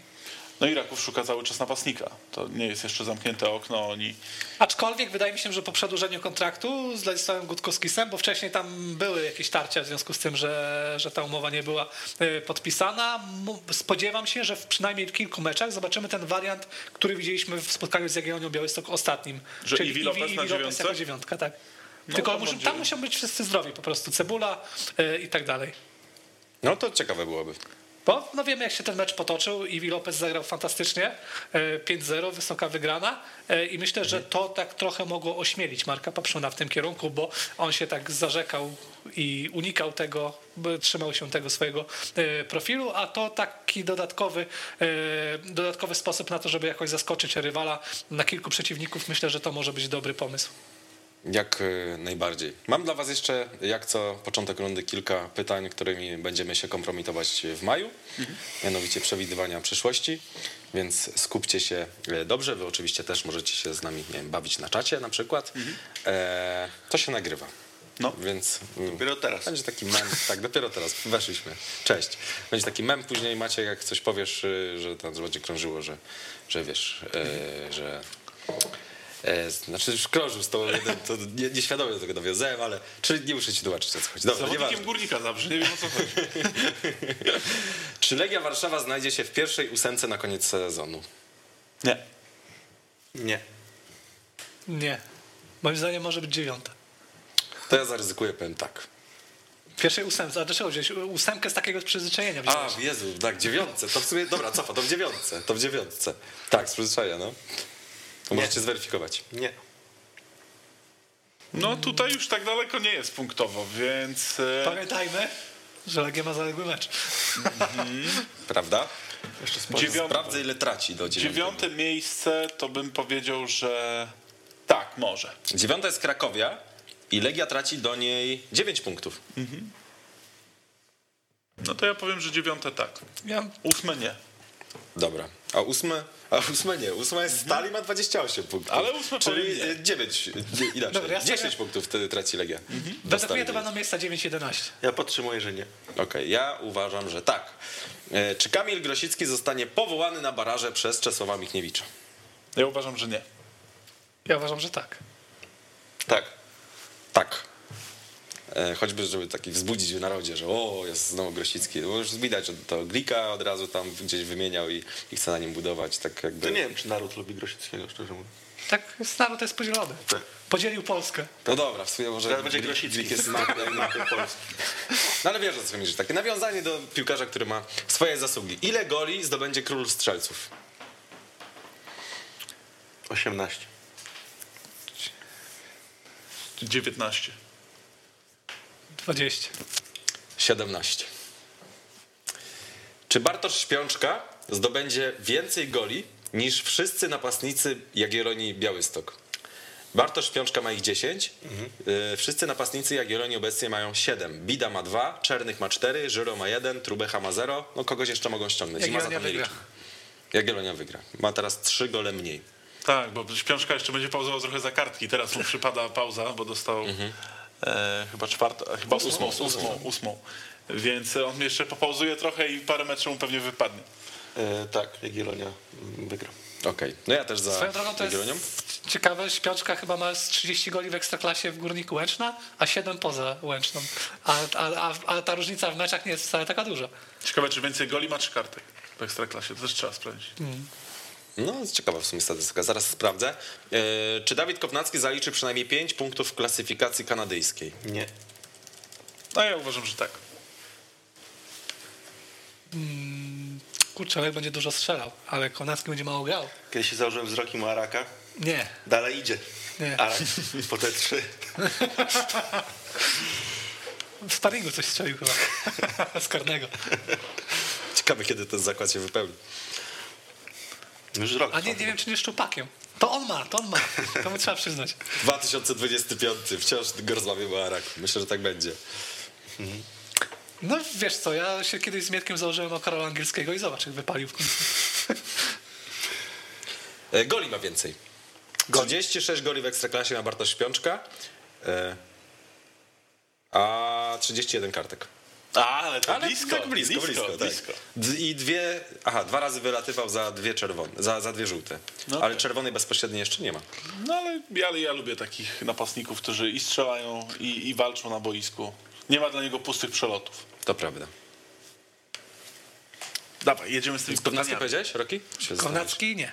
Ja też uważam, że nie. A to będziemy później gdzieś odtwarzać? Tak. Tak. Znaczy tylko te coś, wiesz, jakoś tam trafimy. przestrzelimy. Dobra.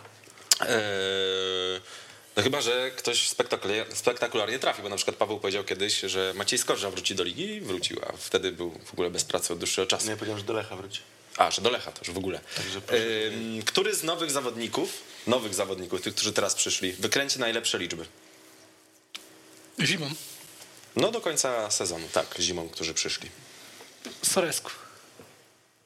Biczacian. Chociaż nie, dobra, zmienię, bo on będzie wolno wprowadzany. Biczacian. Raków.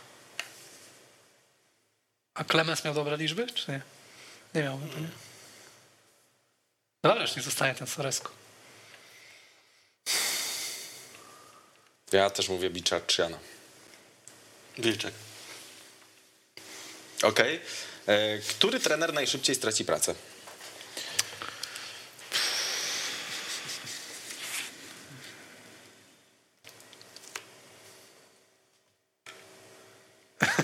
To tam gra.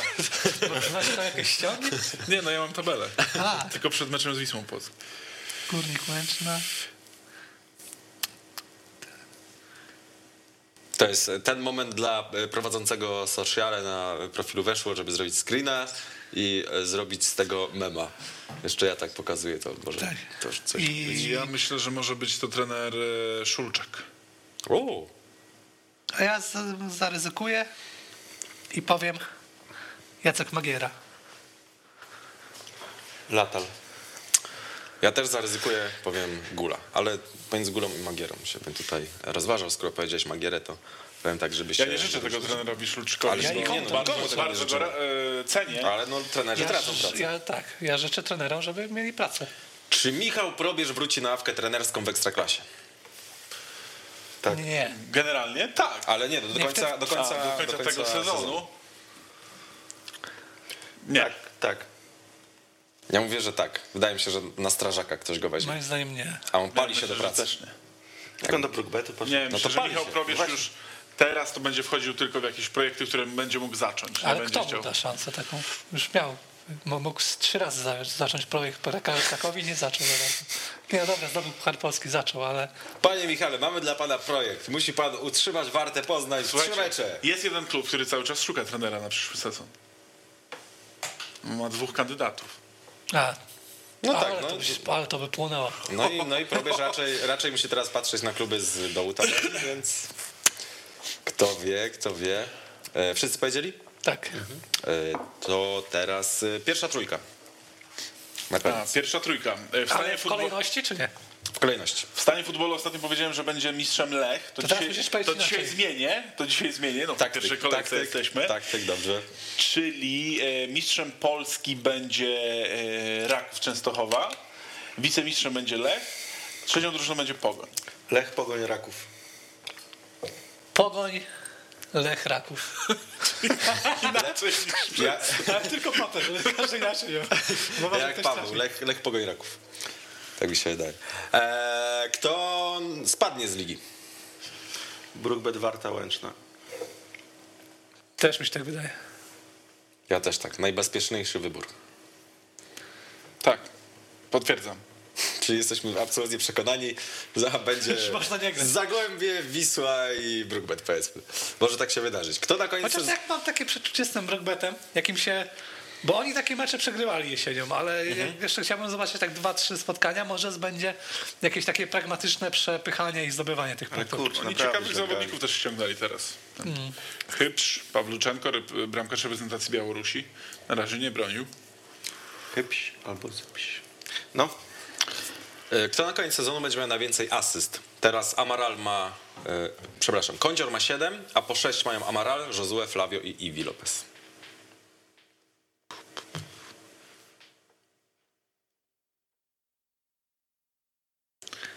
Według mnie Damian Kądzior.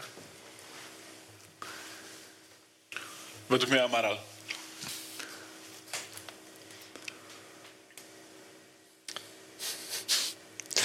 Ja mówię Josue. Kądzior. Kądzior mówisz. E, No dobra, i jeszcze pytanie pod Pawła. Która drużyna spadnie o największą liczbę miejsc w tabeli? Bo wiem, kogo wskażesz, Paweł. Kurde, źle powiedziałem przy tych spadkowiczach. Ja zmieniam. A, nie wierzysz, nie wierzysz. Ja zmieniam. Ja zmieniam. Zapomniałem już. Czyli będzie strój Borata. Zapomniałem. Spadnie, to można tak wiesz. Spadnie stal. Stal i? Eee, Łęczna i, i Brookbet. No i stal spadnie. No, Czyli Warta się utrzyma, tak? Tak. Eee, Z Michałem Probierzem. z Michałem Probierzem na pokładzie. Eee, no to stal powiem, tak? Dobra, i która drużyna spadnie naj, najwięcej miejsc w tabeli? Stal Mielec.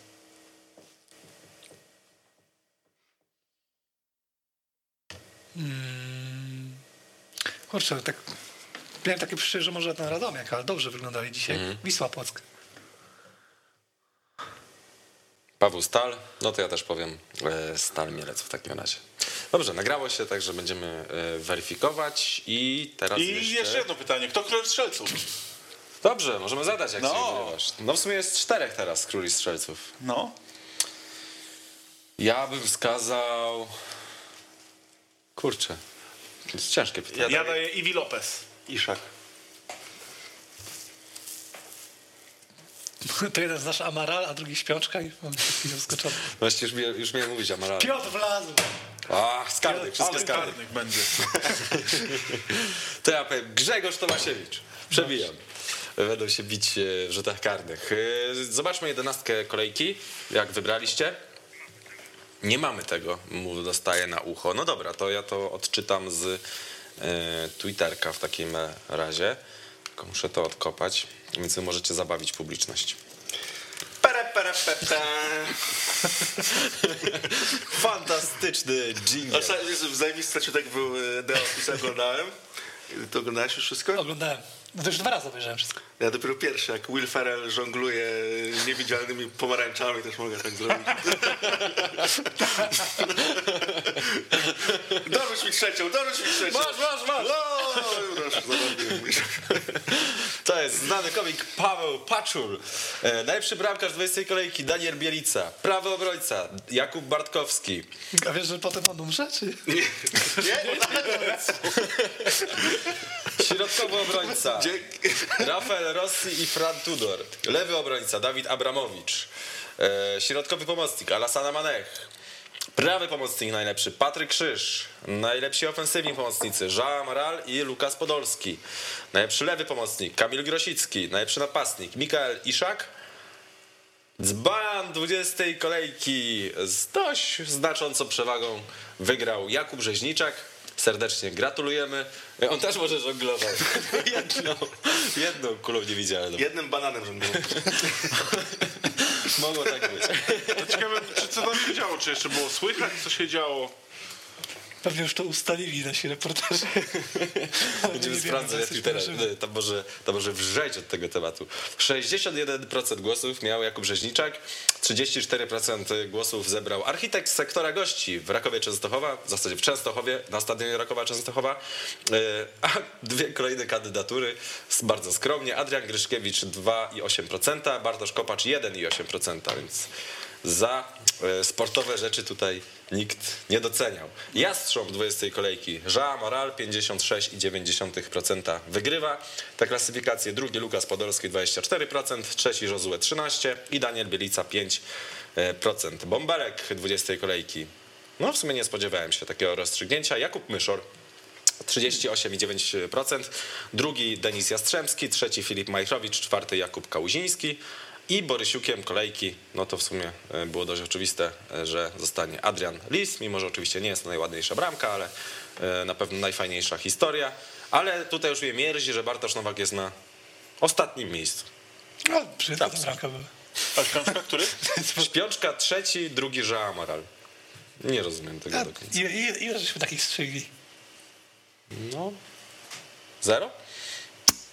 No Paweł nie, bo Paweł jest bramkarzem, nie wiem czy wiecie. Tak. Dobrym. Ale nie strzelasz goli. No nie, bo jestem bramkarzem.